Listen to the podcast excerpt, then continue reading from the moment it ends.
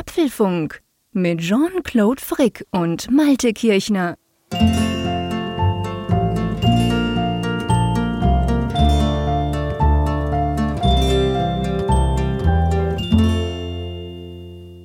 Hallo und herzlich willkommen zum Apfelfunk-Ausgabe 364, welche wir am Mittwochabend, dem 25. Januar aufzeichnen. Ja, bei uns ist immer noch Winter und sehr, sehr kalt. Wie sieht es bei dir aus, Malte? Ist wenigstens bei dir schon ein bisschen irgendwas von Frühling in Sicht? Oh, weit gefehlt. Nein, es ist hier tatsächlich, also erstmal Hallo, lieber Jean-Claude.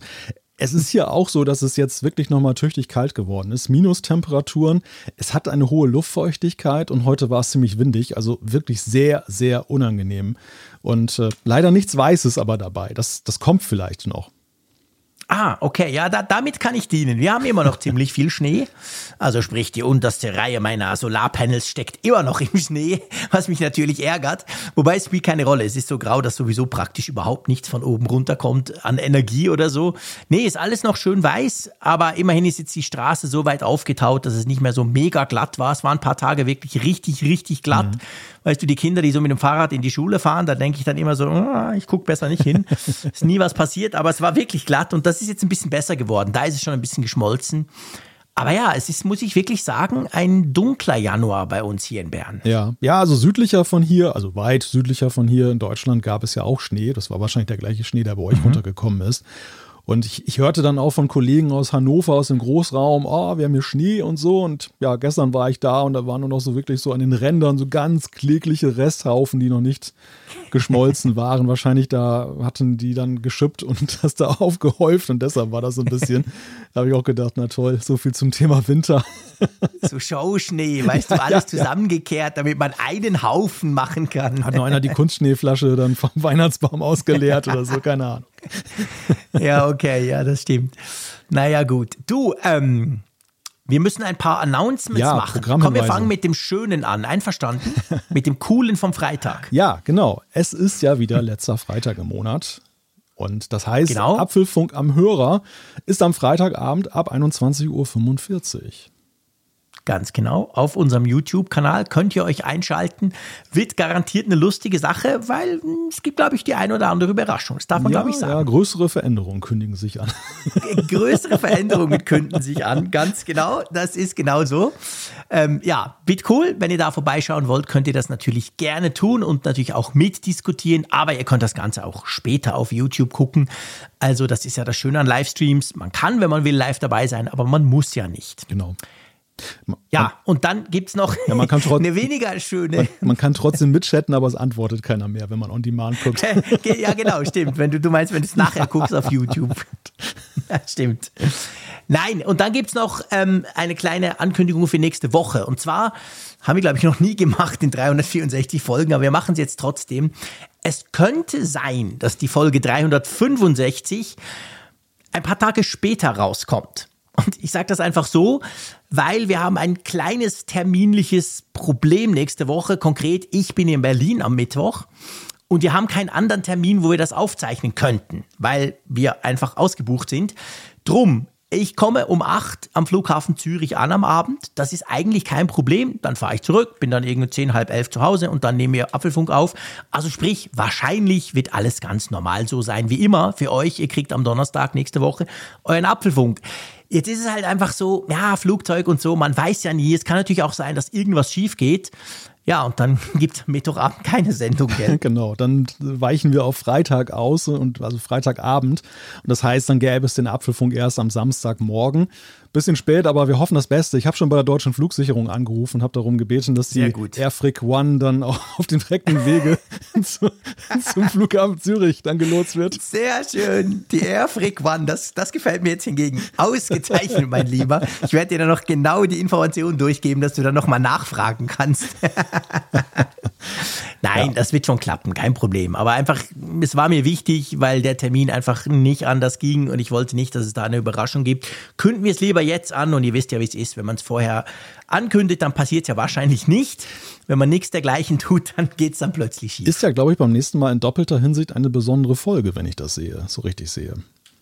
Ja, die ist total verrückt. Weil, Aber da sprechen wir nächstes ja, Mal drüber. Ja, okay, dann sprechen Also ja, also nee, das stimmt. Sind Ich meine, symbolischer das Natur jetzt einfach. Ne? Also jetzt, Sehr symbolisch, Wir ja. haben jetzt nicht irgendwelche geheimen Apple-Produkte hier in petto, die wir dann nächste Woche dann hier.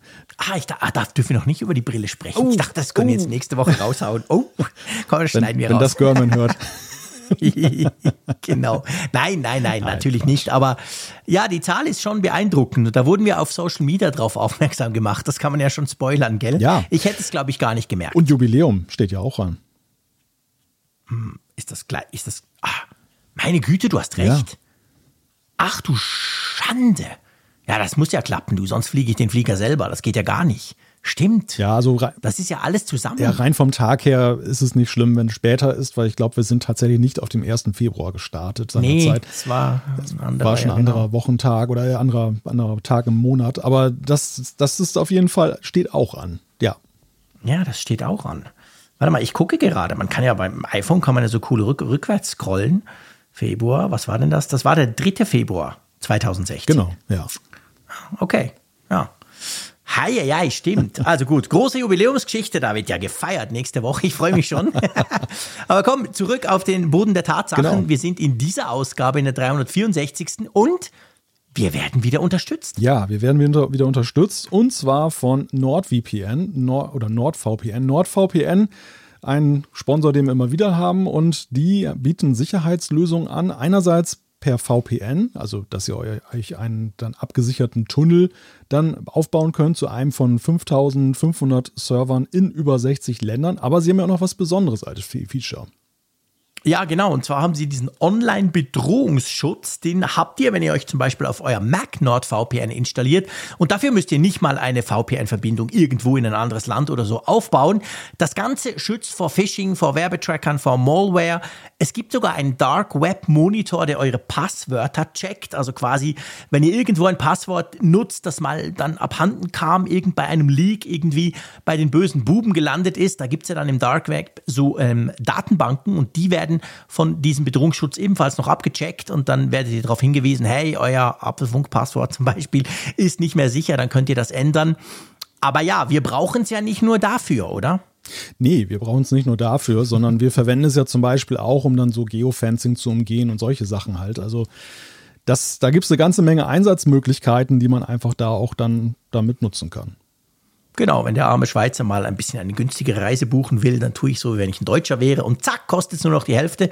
Es ist leicht übertrieben, aber so in die Richtung könnte es zum Beispiel gehen. Da kann man sich dann eben damit solche Dinge tun oder auch natürlich gewisse Mediatheken angucken. Also bei uns immer drauf, ihr könnt es bis zu sechs Geräten gleichzeitig brauchen. Und wenn ihr das mal auschecken wollt, dann geht doch mal bei nordvpn.com slash Apfelfunk vorbei. Würde uns natürlich extrem freuen und wir bedanken uns ganz herzlich bei NordVPN. Genau. Sag mal, bist du eigentlich mal wieder in Hannover oder bist du eigentlich immer bei dir da in Wilhelmshaven? Ja, ich war ja gerade erst gestern dort.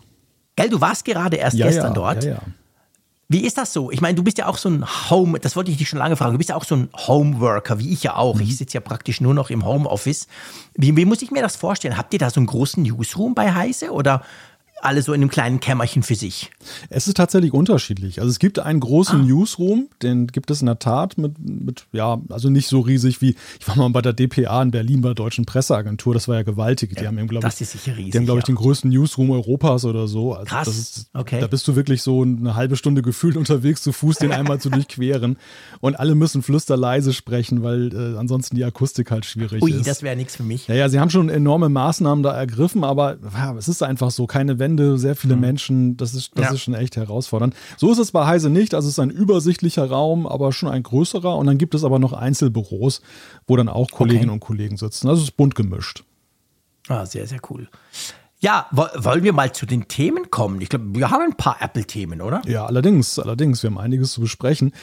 Das erste Thema, ja, nachdem wir jetzt sehr viel Hardware vorgestellt bekommen haben, gibt es neue Software. Und zwar iOS 16.3, iPadOS 16.3 und macOS 13.2. Das können die Januar-Updates. Dann sprechen wir über versteckte Sensoren und zwar, was der HomePod bei OS 16.3 freigeschaltet bekommt. Ja, das nächste Betriebssystem wurde noch nicht auf mein Gerät geladen, oh Wunder, oh Wunder, aber wir sprechen trotzdem schon mal drüber. Und zwar iOS in 3D, was über XROS durchgesickert ist. Wir müssen über den Klassiker sprechen. Und zwar Apple Music Classical soll mal wieder bald starten. Ja, dann geht es um Terror-Apps, denn was Ice Cubes und Ivory für Mastodon bedeuten. Genau, da freue ich mich sehr drauf. Haben wir natürlich getestet. Und Lisa wird 40, wenn euch das nichts sagt. Wir erklären es euch, warum der frühe Apple Computer so wichtig war. Genau. Und natürlich Umfrage der Woche und Zuschriften unserer Hörer. Genau, das packen wir alles rein. Ja, du, ähm, gestern, war es gestern oder war es vorgestern? Du siehst, ich bin leicht verwirrt mal wieder. Was vorgestern. Mal wieder? Das war, war Montagabend, gell? ja, ja. Stimmt, Montagabend kam einiges an Software wieder. Genau, stimmt. Das war nämlich so, inzwischen ist bei mir ähm, mein Mac oder überhaupt mein Apple-Haushalt ist so groß geworden, dass ich das nicht mehr schaffe, am Abend einfach mal so schnell alle Geräte hupf die hupf, weil noch Kinder und Frau, die will ja sowieso nicht, da muss ich immer ein bisschen, da brauche ich immer ein bisschen länger, dann noch die diversen Macs und so. Also ich brauche inzwischen immer zwei Tage und vergesse drum, wann eigentlich initial das, das Update rauskam. Aber du hast recht, am Montagabend ging es los, gell? Ja, ja, ja, aber ich bin, das geht bei mir ähnlich. Also das dauert meistens irgendwie mindestens eine Woche, bis alle Geräte hier aktualisiert sind, was jetzt gewaltig klingt, aber es hat eher so einen logistischen Touch. Also meine eigenen Geräte bin ich meistens sehr schnell dabei, aber bis ich auch die Geräte der restlichen Familienmitglieder alle eingesammelt habe oder ja. sie entbehrlich sind, das ist meistens so der springende Punkt. Weißt du, diese Kompatibilität meiner Zeit und die, von deren Nutzungszeit. Ja. Da so eine Schnittmenge zu finden, dass es nicht so heißt, hey, ich brauche das iPad gerade oder das, das, das äh, Telefon und dass man da mal updaten kann. Ja, guter Punkt. Also ich finde, das ist wichtig, weil das zeigt mir auch immer wieder, und ja, keine Angst, liebe Hörerinnen und Hörer, wir kommen gleich zu den Features, aber das zeigt mir immer wieder, ich sag mal, es gibt ja in der breiten Bevölkerung, die jetzt vielleicht nicht so geek-nerd-affin ist, ja so eine gewisse Abneigung gegen Updates. Da sind ja gewisse alte Verhaltensmuster, so, ja, Windows ging auch nie mehr nach einem Update und so, aber gleichzeitig auch die Leute stört's, wenn sie halt ihr Gerät für eine gewisse Zeit quasi außer Betrieb gesetzt sehen, weil da halt irgend so ein Balken kommt und so. Und ich merke das auch in meiner Familie, ist genau gleich. Ich meine, geh mal zu einem Teenie-Buben hin und sag, hey, gib mir mal schnell eine halbe Stunde dein iPhone. Träum weiter, das kannst du eigentlich nur in der Nacht machen. Also von dem her, das ist tatsächlich so. Also bei mir geht's genau gleich. Ich habe kein Problem, mitten am Tag mein iPhone zu aktualisieren. Also es kommt ja immer am Abend, aber ich würde das auch am Morgen schnell machen, bin ich halt mal eine halbe Stunde nicht erreichbar, who cares. Aber das ist schon so, gell? Man, man muss sich so ein bisschen anpassen, damit man als Administ als Familienadmin da quasi an die Geräte ran kann. Ja, es war ja immer das Versprechen dieses automatischen Updates, dass man, äh, dass die Geräte sich selber aktualisieren nachts, wenn Stimmt. sie außer Gebrauch sind und dass eigentlich keiner mehr in der Familie den Admin spielen muss. Aber ich stelle halt in der Realität fest, dass es eigentlich so geblieben ist, wie es halt immer war. Ne? Also man muss schon hinterher sein. Ich, ich setze ja auch mal so ein bisschen darauf, dass es irgendwann mal von selber aktualisiert. Einerseits glaube ich auch manchmal, dass Familienmitglieder da auf, wenn eine Meldung kommt, mit automatisch aktualisieren, einfach die wegklicken. Also da, ist auch mein Verdacht. da laufen noch die Untersuchungen, was das angeht. mein Verdacht ist genau gleich. Ich denke auch so, ja, aber Freunde, das kann nicht sein. Ihr habt doch sicher was geklickt. Nö, nö, da kam nichts. Genau, so. Apple, wir brauchen mhm. mal ein Protokoll. Wir müssen mal ein, ja, genau, wir, wir genau. müssen mal ein Admin-Protokoll einsehen. Stimmt, genau. Ich möchte mal ins Event-Log gucken, bitte.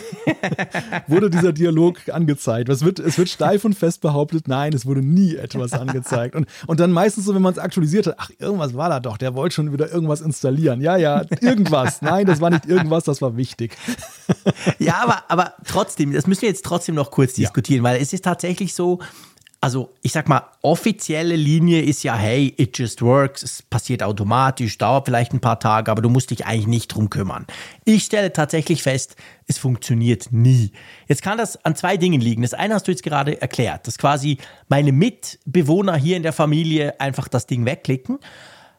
Oder aber, vielleicht sind wir auch einfach zu ungeduldig ich weiß nicht, wie lang das, das, das Zeitfenster ist von dem Moment, wo Apple sagt, hey, ja. jetzt ist es da und wir Geeks natürlich sofort Systemsteuerung, Software-Update, tadam, tadam, lad, lad bis es dann quasi bei den Geräten automatisch ankommt. Mhm. Es könnte dumm auch sein, dass das ein paar Wochen sind und so lange warte ich ja nie.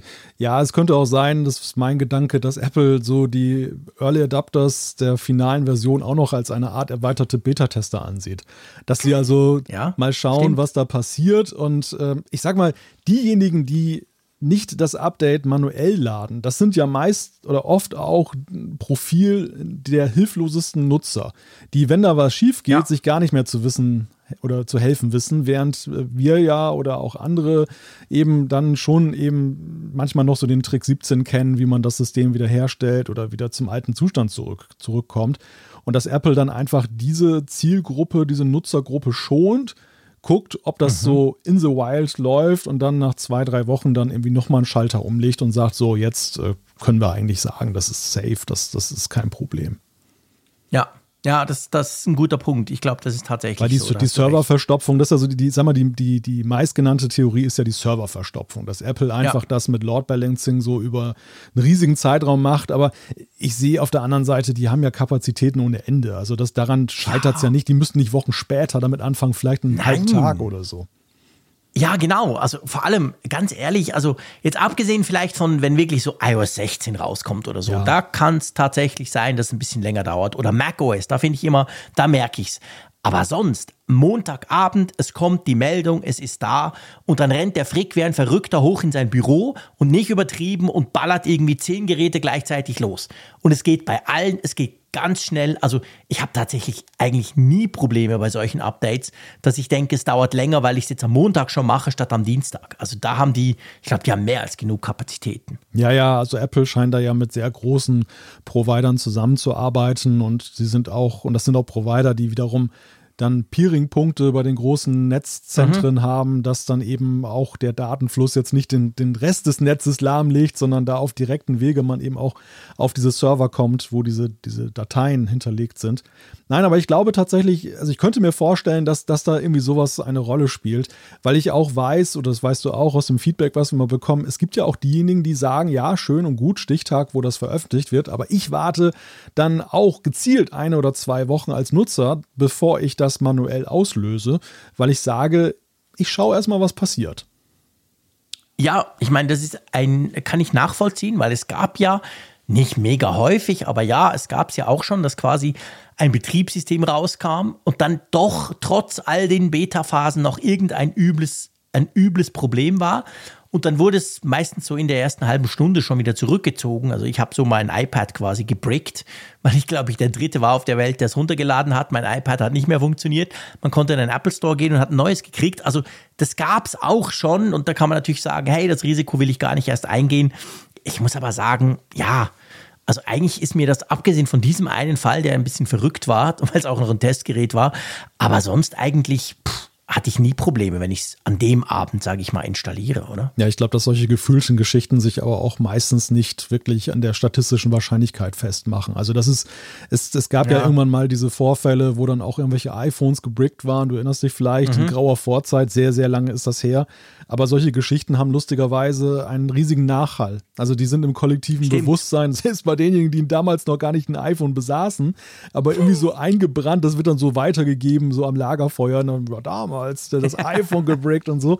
Und äh, ja, und dann ist halt die Sorge da. Wobei ich allerdings, ich, ich meine, wir wollen uns nicht lustig machen darüber. Es ist ja letzten Endes auch so, es gibt ja eben auch viele ähm, relevante Anwendungen, wo Leute einfach sagen, ich kann es mir nicht leisten, selbst dass irgendein Detail nicht funktioniert. Also ich Klar. muss da beruflich safe sein. Ich, ich kann, bin jetzt nicht so ein Spielvogel, der das jetzt äh, einfach so einspielen kann.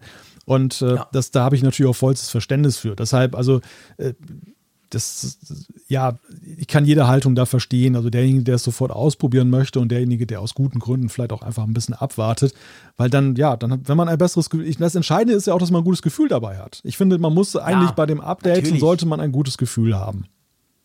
Ja, absolut. Mega wichtig. Also ich meine, lieber nicht machen, wenn man vor lauter Angst, dass irgendwas schiefgehen könnte, danach Probleme hat oder so. Nein, äh, logisch. Also es muss ja ein gutes Gefühl sein. Und wenn wir gerade beim guten Gefühl sind, könnten wir langsam drüber rüberschwenken. was denn jetzt? Ja was. iOS 16.3 und iPad und all die. Was bieten die uns denn? Warum, warum könnten wir vielleicht gute Gefühle haben bei diesen Updates? Ja, es ist ja entgegen der Versionsnummer, die suggeriert, dass es ein ganz großer Sprung ist, sind es eigentlich wenige Features, die neu gekommen sind, aber zwei, die mhm. ich doch doch sehr interessant finde, jetzt gerade bei iOS. Das eine ist die Möglichkeit, dass man jetzt Fido Hardware Keys benutzen kann als, äh, als Zwei-Faktor-Authentifizierung für die Apple ID. Entschuldigung, ich bin gerade kurz eingeschlafen. Ja, was hast du gesagt? äh, ja, genau. mhm.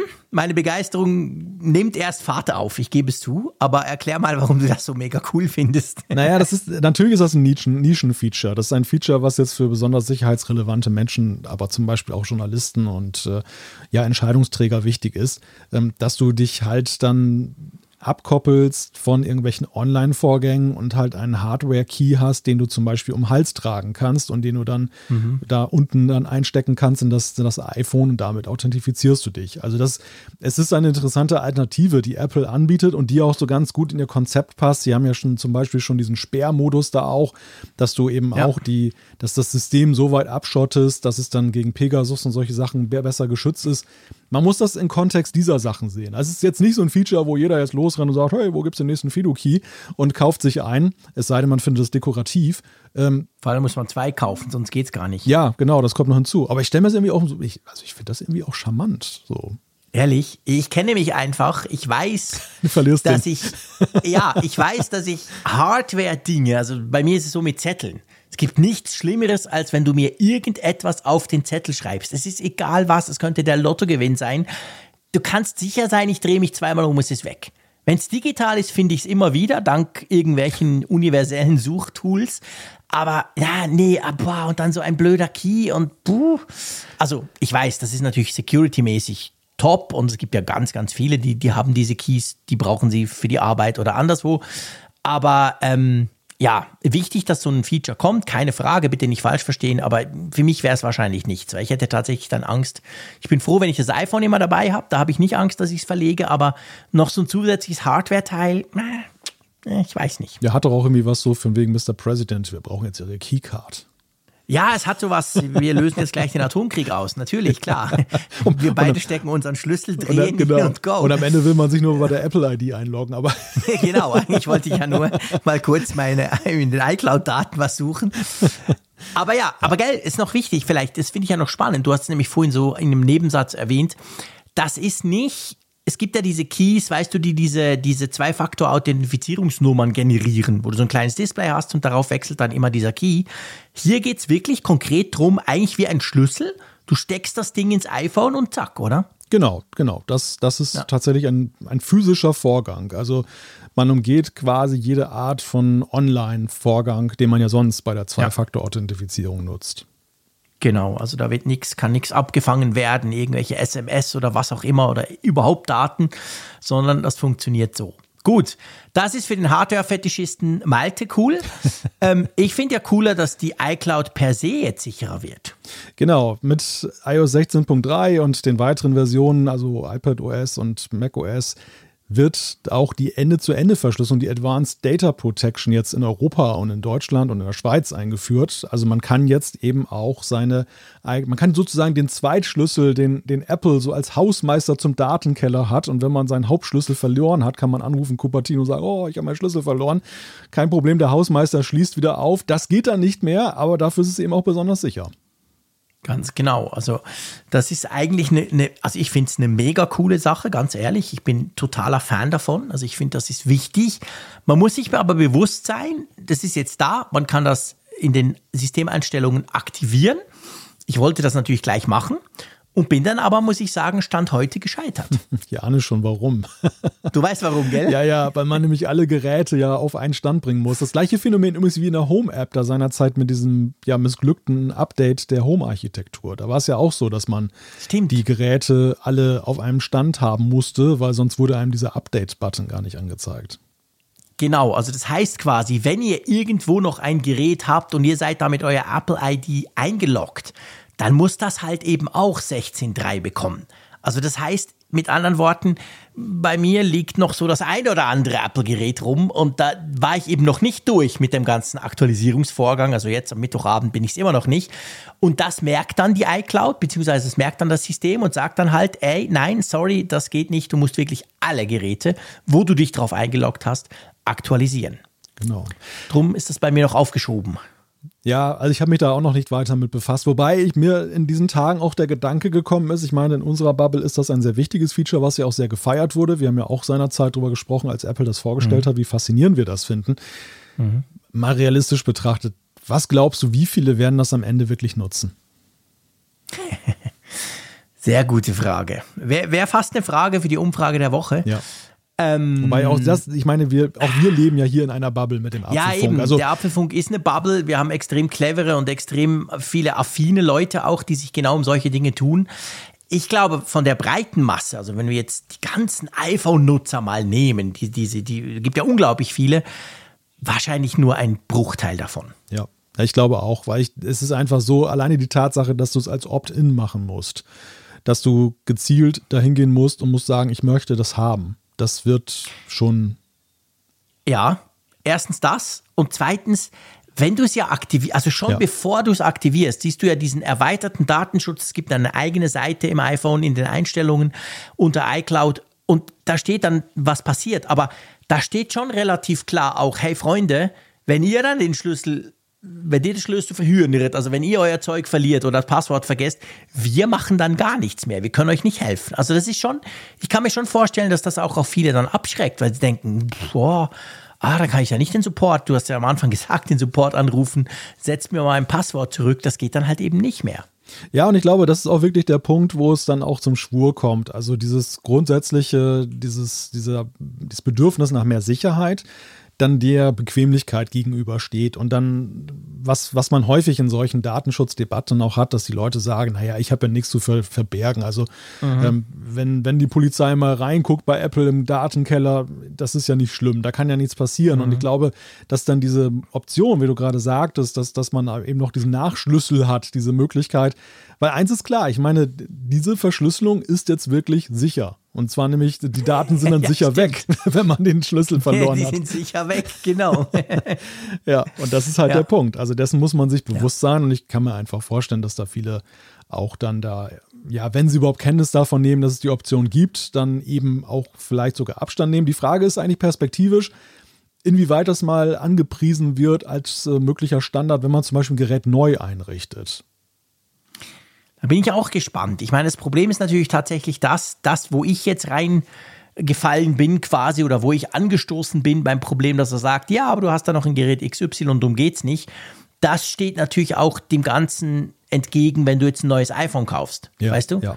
Also das kann wahrscheinlich erst dann per Default, also standardmäßig ein sein, diese Funktion, wenn sie, wenn Apple ziemlich sicher sein kann, dass die allermeisten schon lange, lange, lange auch bei den alten Geräten 16.3, also wenn dann 16.3 eine alte Version ist quasi, dann können sie sowas ja einführen. Aber im Moment wäre es natürlich so, dass es sowieso nicht funktionieren würde, weil das System merkt, ja, aber pff, der hat ja nur ein aktuelles Gerät, alle anderen nicht und die konnten dann nicht mehr darauf zugreifen. Also das könnte man mal machen, aber wahrscheinlich erst in ein paar Jahren. Ja, ja, das wird, das wird sicherlich so sein. Aber ich, ich finde es, also ich muss ja sagen, ich finde es per se ziemlich schlau, wie Apple das macht, dass sie einfach jetzt diese ja. ganzen Angebote unterbreiten. Sowohl der jetzt von dir belachte Fido Hardware Key, aber letztendlich ja auch diese End zur Endverschlüsselung. Hey, Moment, Moment, sonst kriege ich wieder hunderte Zuschriften. Ich bitte dich. ähm, ich habe den nicht verlacht. Ich habe nur gesagt, ich bin wahrscheinlich zu doof dafür, den dann immer ah, mit mir rumzuschleppen. Okay, also okay. ist es nichts für mich, aber natürlich ist das cool. Aber ich bin, ich bin bei dir. Ich finde auch, Apple macht das clever, weil man muss ja nicht. Es ist im Moment zumindest noch ein Angebot. Man kann, wer sicherheitsrelevant, wer, wer findet, er sei wichtig genug und überhaupt, der kann das tun, kein Problem. Aber er muss nicht. Das heißt, die wahrscheinlich große Masse der Nutzer muss im Moment noch gar nichts tun, aber wird so langsam darauf vorbereitet, dass es vielleicht später dann mal da noch Änderungen geben könnte. Ich finde auch, also auf die Art führt man eigentlich solche Funktionen ein. Eigentlich müsste ich dir zu Weihnachten mal so ein Fido Hardware Key schenken. Irgendwie ja, wäre cool. So eingra eingraviert mit den Konterfeis von Zaya, dir und mir. Ja, boah, ich habe jetzt gerade, ich wollte es gerade sagen, ich würde ihn mir dann vielleicht auch umhängen, aber wenn natürlich der Zaya drauf ist, ja. Äh, du könntest mir Airfreak One einfach ja. gravieren. Ja. da da wäre es vielleicht was anderes. Das, ja, das kommt gut. Oder Air Key One könntest ja, du machen. Ja, stimmt, Air Key One. Oh, oh, oh. Also irgend sowas, das ließe sich machen. Sind die eigentlich teuer? Ich meine, du bist ja offensichtlich der, der, du hast schon 200 davon, du kennst dich sehr gut aus. oh Gott, nein. Ich habe keine Ahnung. Also so mit Lightning, sind die teuer? Ich habe mich mit der Frage mal befasst, also den Preis kann ich dir gerade nicht nennen. Ich habe nur festgestellt, okay. dass es irgendwie keine dekorativen gibt, weil ich fand es tatsächlich so als Accessoire ganz nett, so diese Idee, dass man den an Schlüsselbund macht oder.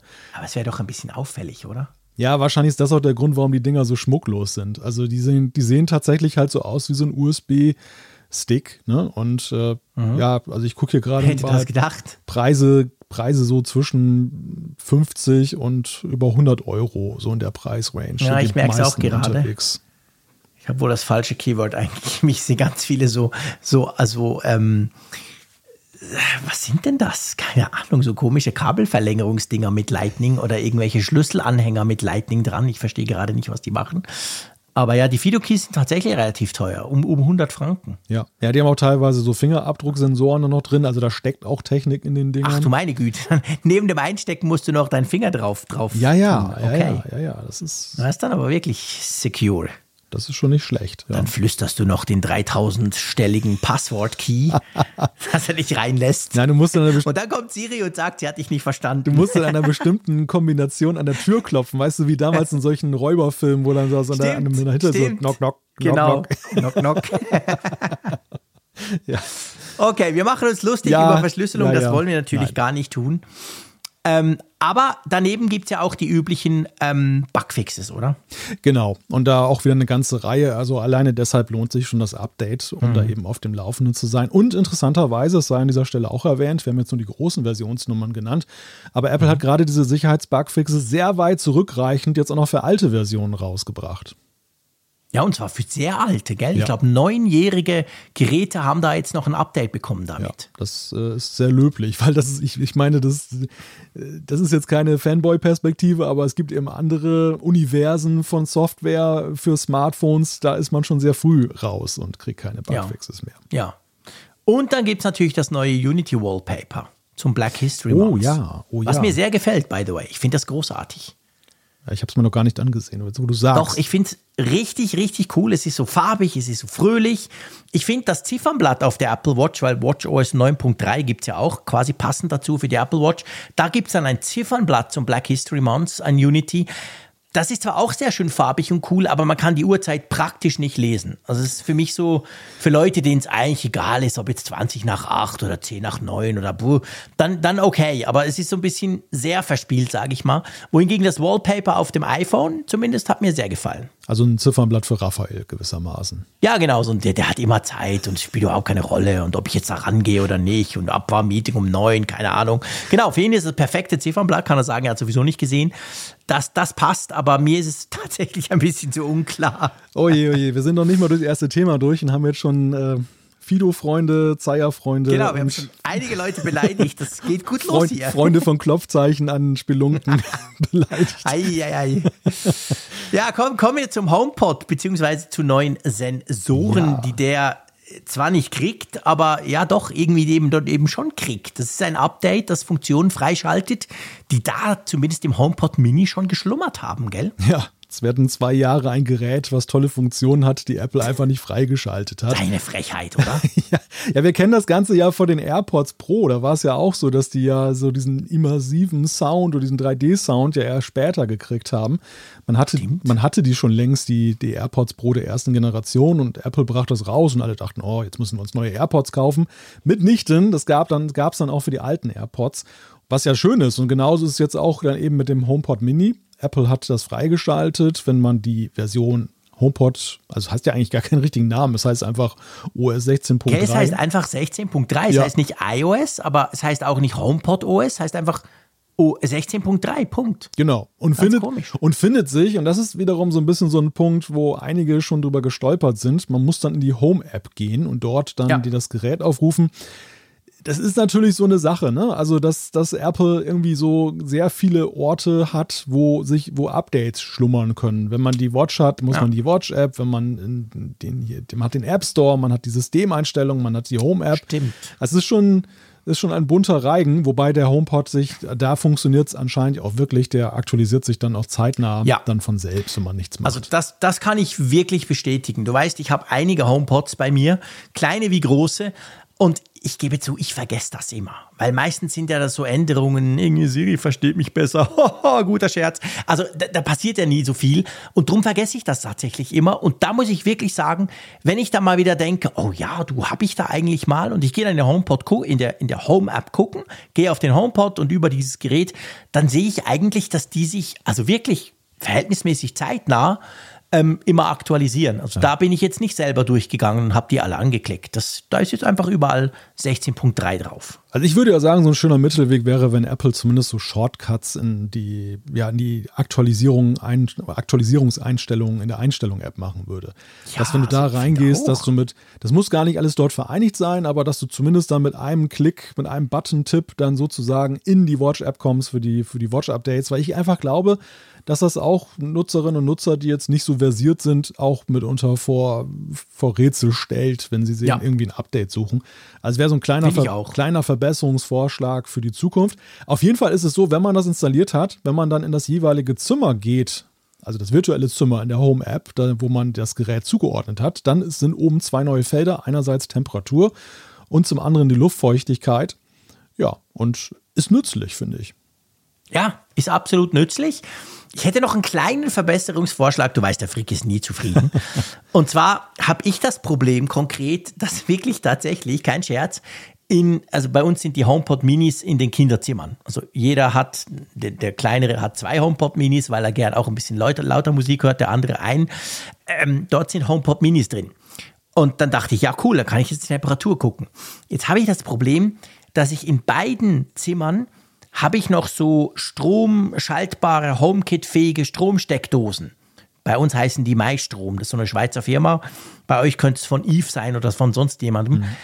Die haben auch Temperatursensoren und die werden auch im HomeKit angezeigt. Die beißen sich. Und genau, und um das Ganze noch zu toppen, im Raum vom größeren Junior, der gerne gamet, habe ich noch eine Wetterstation von Netatmo. Die zeigt natürlich auch die Temperatur an. Führt jetzt dazu, wenn ich dort oben gucke in dem Raum, habe ich drei Temperaturen, beziehungsweise steht dann zwischen 18,5 und 23 Grad. Weil je, je, nachdem, wo die stehen, der eine ist ganz am Boden unten, hat eher kühl, der Stromschalter. Das andere Ding steht quasi hinter seinem PC-Monitor, suboptimal, hat eher warm. Dann steht dann so eine Zeitspanne drin, also weißt du, eine Temperaturspanne.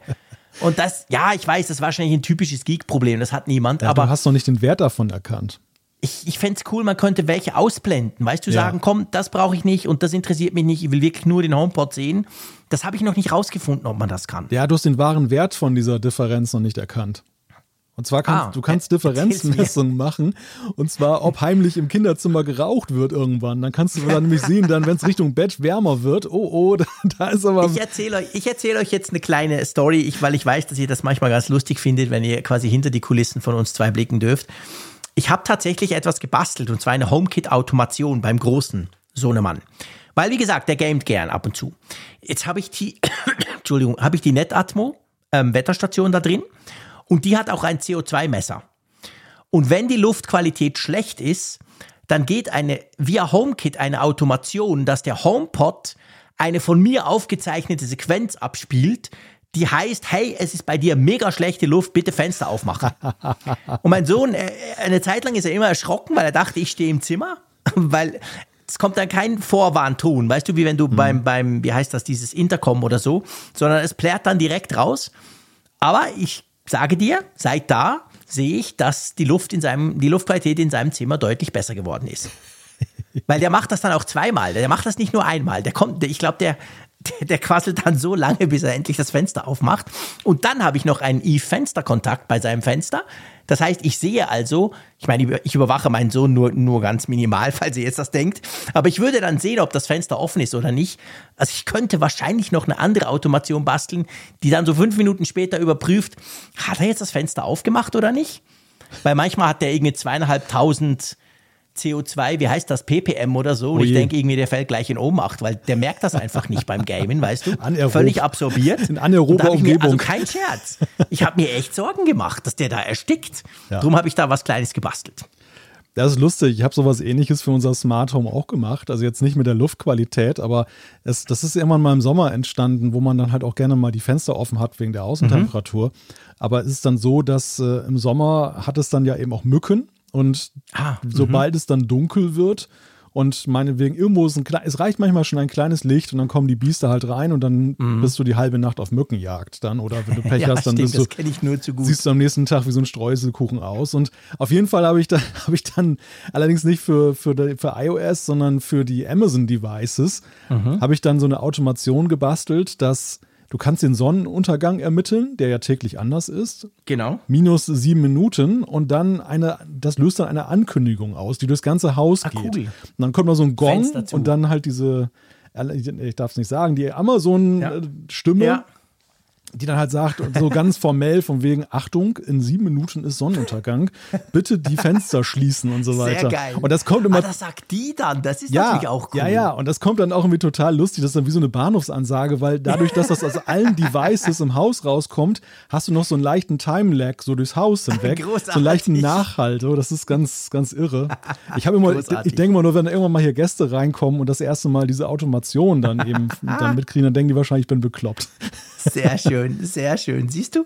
Ja, man kann lustige Sachen mit, mit, mit, mit HomeKit oder überhaupt mit, mit Home, Smart Home, das ist das Wort, kann man eigentlich ganz lustige Sachen machen. Ja. Also ich habe, muss ich leider sagen, Siri nicht dazu bekommen, dass sie das spricht. Das wäre natürlich noch ein bisschen anders gewesen, als wenn ich das mache, weißt du? Ich habe dann einfach ein, ein Audiofile aufgenommen, MP3 abgespeichert, das quasi in eine Playlist gelegt, gesagt, aus dieser Playlist spielst du dieses File, das kann man ja. Aber es wäre natürlich cooler gewesen, wenn Siri das jedes Mal sagen würde. Da wäre der Ärgerfaktor beim Sohn viel größer. Wobei das, was du da machst, ist ja schon so die Vorstufe zu deinem digitalen Ich, ne? Also, dass du irgendwie dich, dich selber in die Cloud trans dran, transferierst. Äh, Irgendwann habe ich Mittwochabend frei. dann, dann, sitzt da nur noch so ein großer HomePod vom Mikrofon. genau. Der plärt da rum.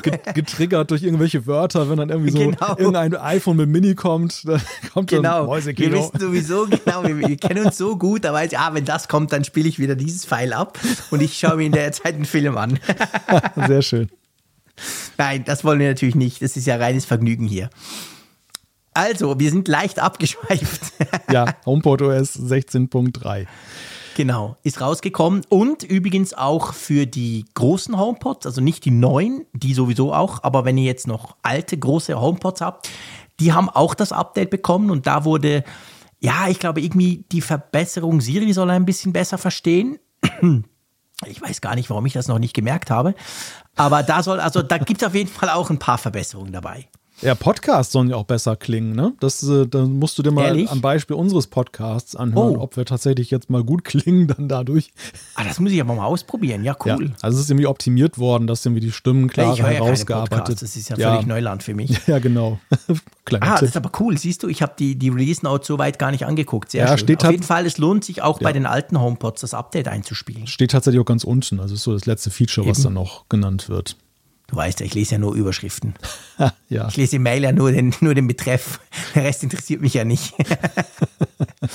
Gut, also auf jeden Fall, das ist das. Und gell, iOS 16.3, einfach das noch gesagt sei, für die, die lieber noch warten, ist aber die Voraussetzung, wenn ihr euch einen neuen HomePod kauft und den einrichten wollt, dann braucht ihr ein Gerät mit iOS oder iPadOS 16.3. Sonst kriegt ihr den nicht in euer Smart Home reingebacken quasi. Also da müsst ihr dann schon abgedatet haben, falls ihr jetzt nächste Woche zum Beispiel einen neuen HomePod kaufen wollt.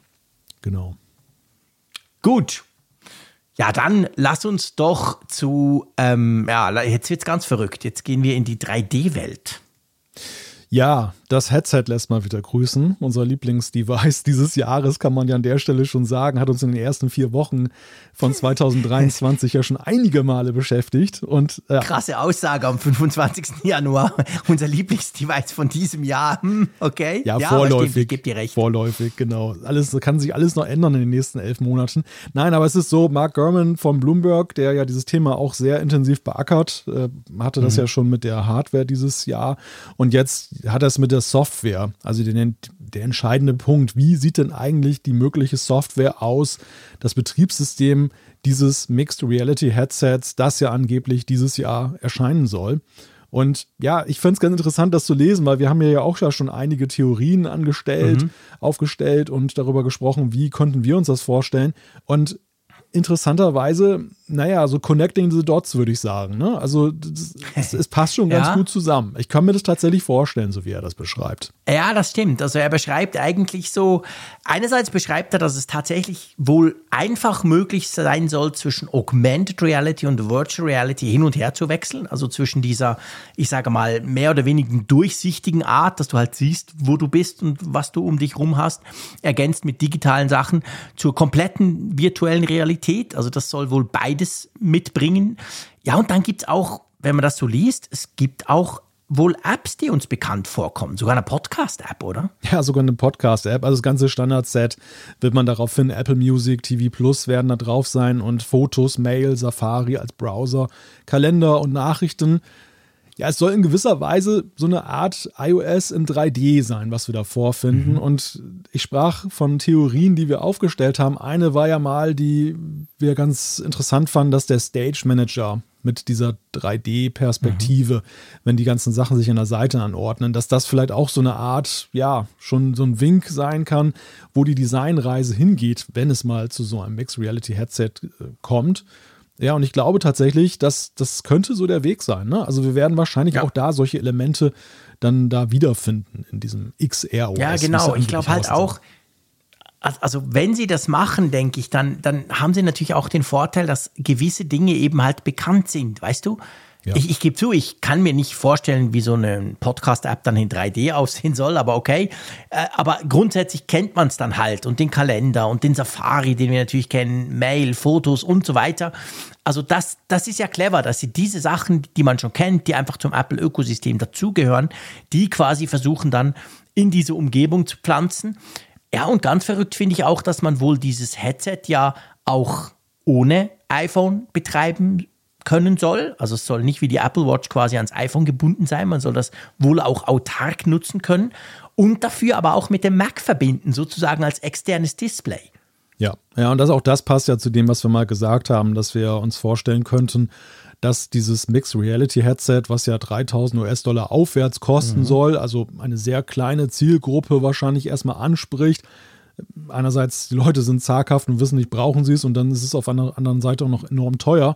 Das ist also dann vor allem auch für eben Zielgruppen interessant sein wird, die da so ja professionell was mitmachen wollen. Also weißt du, ich könnte mir tatsächlich vorstellen, dass das auch ohne dass Apple es das so nennt, aber das Dev-Kit sozusagen ist für eine später, vielleicht Jahre später kommende AR Brille ist, dass nämlich da schon Absolut. drauf entwickelt werden kann, mit Hilfe eines Mac Pro, sicherlich auch eines Mac Studio oder vielleicht sogar Mac Mini mit M2 Pro.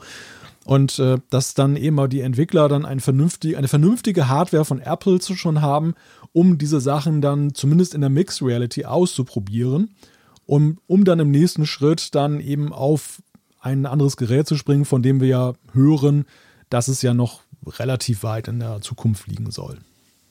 Ich könnte mir das absolut vorstellen. Das würde auch erklären, warum es so teuer ist, weil da halt sehr viele technische Dinge drin sind, die momentan noch A zu groß, B zu teuer sind, aber in ein paar Jahren dann eben günstiger werden könnten und auch kleiner.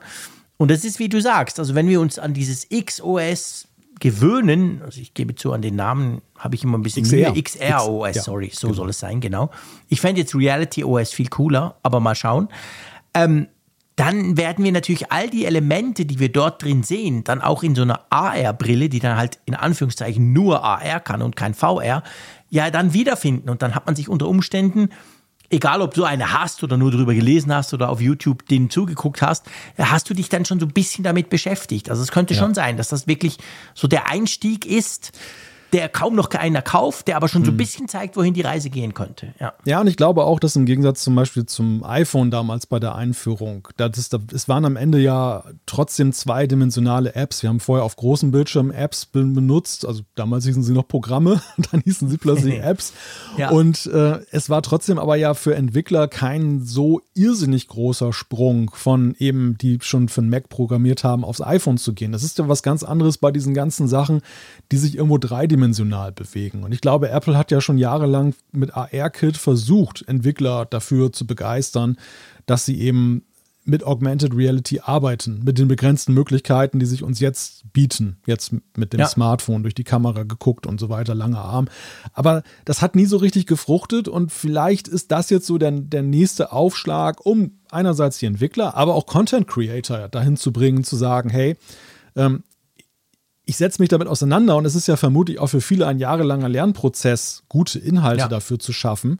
Also deshalb muss es auch gar nicht so sein, dass da jetzt, dass man das jetzt macht und dann muss die Brille, die, diese AR-Brille für die Realität, die günstig ist, nächstes Jahr folgen, was technisch gar nicht möglich ist. Aber selbst wenn es so wäre, ja.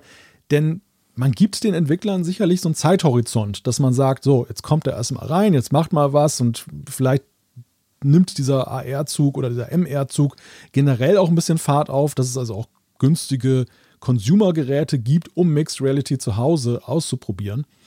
Ja, und dass das dann nachher so ein fließender Übergang quasi ist, wenn dann irgendwann mal diese AR-Brille mhm. kommt.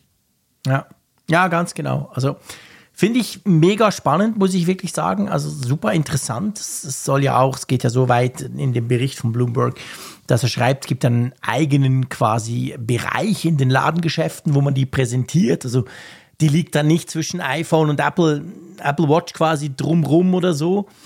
Ja, also hm, sehr, sehr spannend. Er spricht auch immer noch von 2023.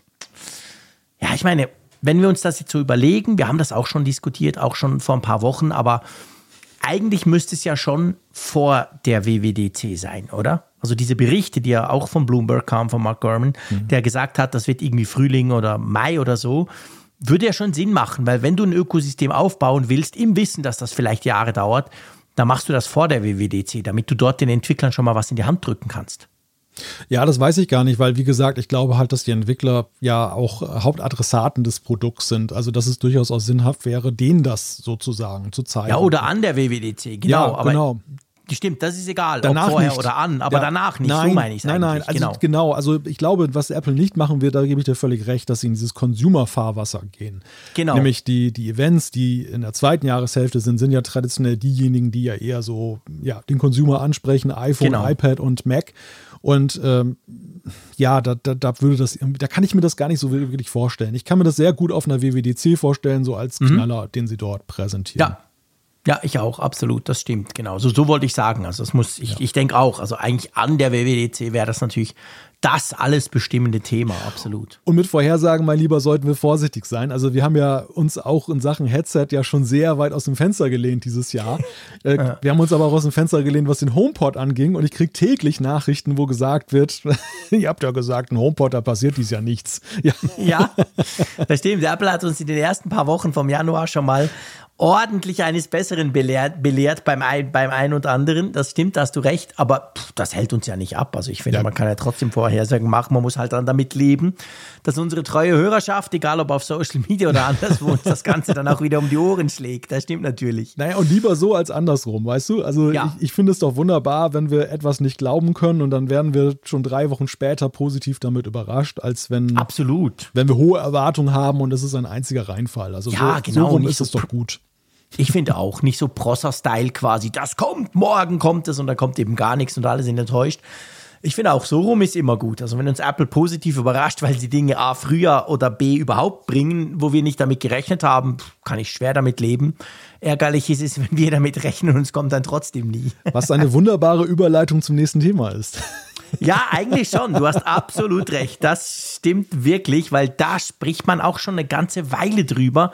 Und zwar geht es konkret um Apple Music Classical oder Apple Music Classic. Also dieser Begriff, der geistert schon lange drum herum und zwar nicht von ungefähr. Apple hat vor was waren es, zwei, drei Jahren, haben sie eine Firma gekauft, so eine, die auf klassische Musik spezialisiert ist, zum Streamen und so und Ausleihen.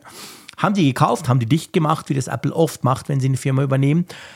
Ja, und seit da passiert halt nichts mehr. Aber jetzt gibt es mal wieder neueste Gerüchte, weil man hat eigentlich gedacht, Apple hat das sogar mal so gesagt, dass sie bis Ende 2022 dieses Apple Music Classical als eigene App für Freunde von klassischer Musik eben bringen würden.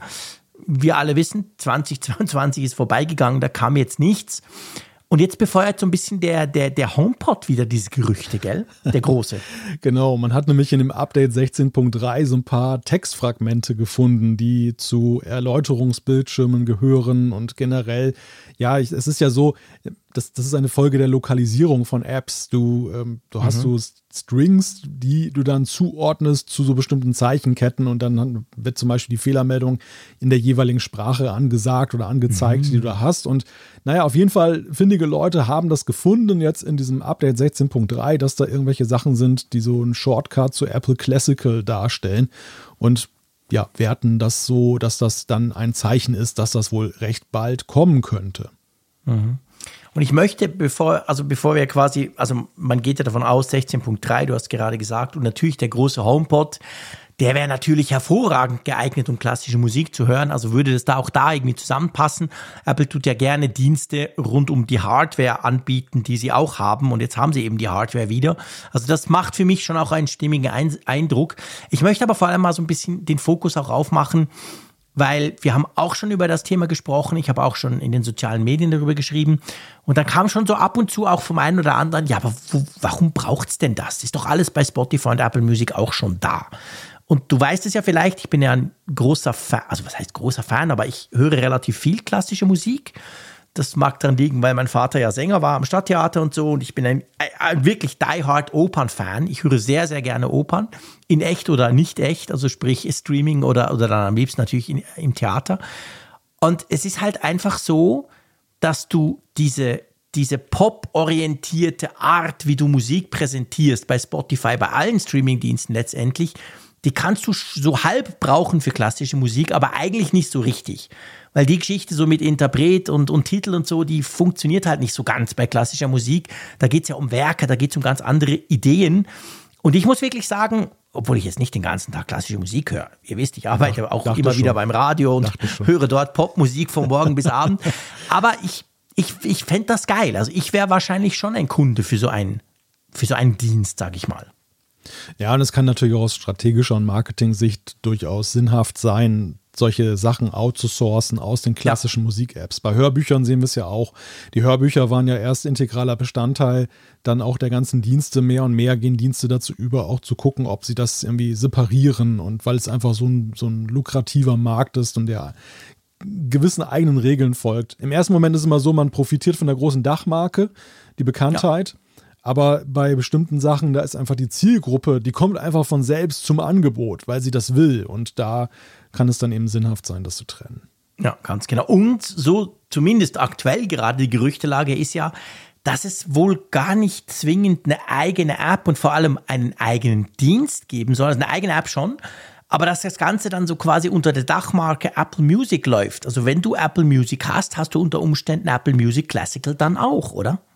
Ja, ja, ja, genau. Das, das, also das ist, dass du zumindest unter dem Zahl, äh, unter der Zahlung ja. das auch hast, die du dann tätigst. Ja. Genau, ich meine, das wäre natürlich schon spannend, weil das hat dann zum Beispiel Spotify nicht. Und wir alle wissen ja, die zwei, die bekriegen sich ja immer wieder und versuchen sich halt auch mit Features zu übertreffen. Also wenn du jetzt bei Apple Music quasi noch den Klassikteil in irgendeiner einer eigenen für Klassik sinnvolleren Art und Weise dargestellt bekommst, das wäre, finde ich, schon ein Argument für Apple Music.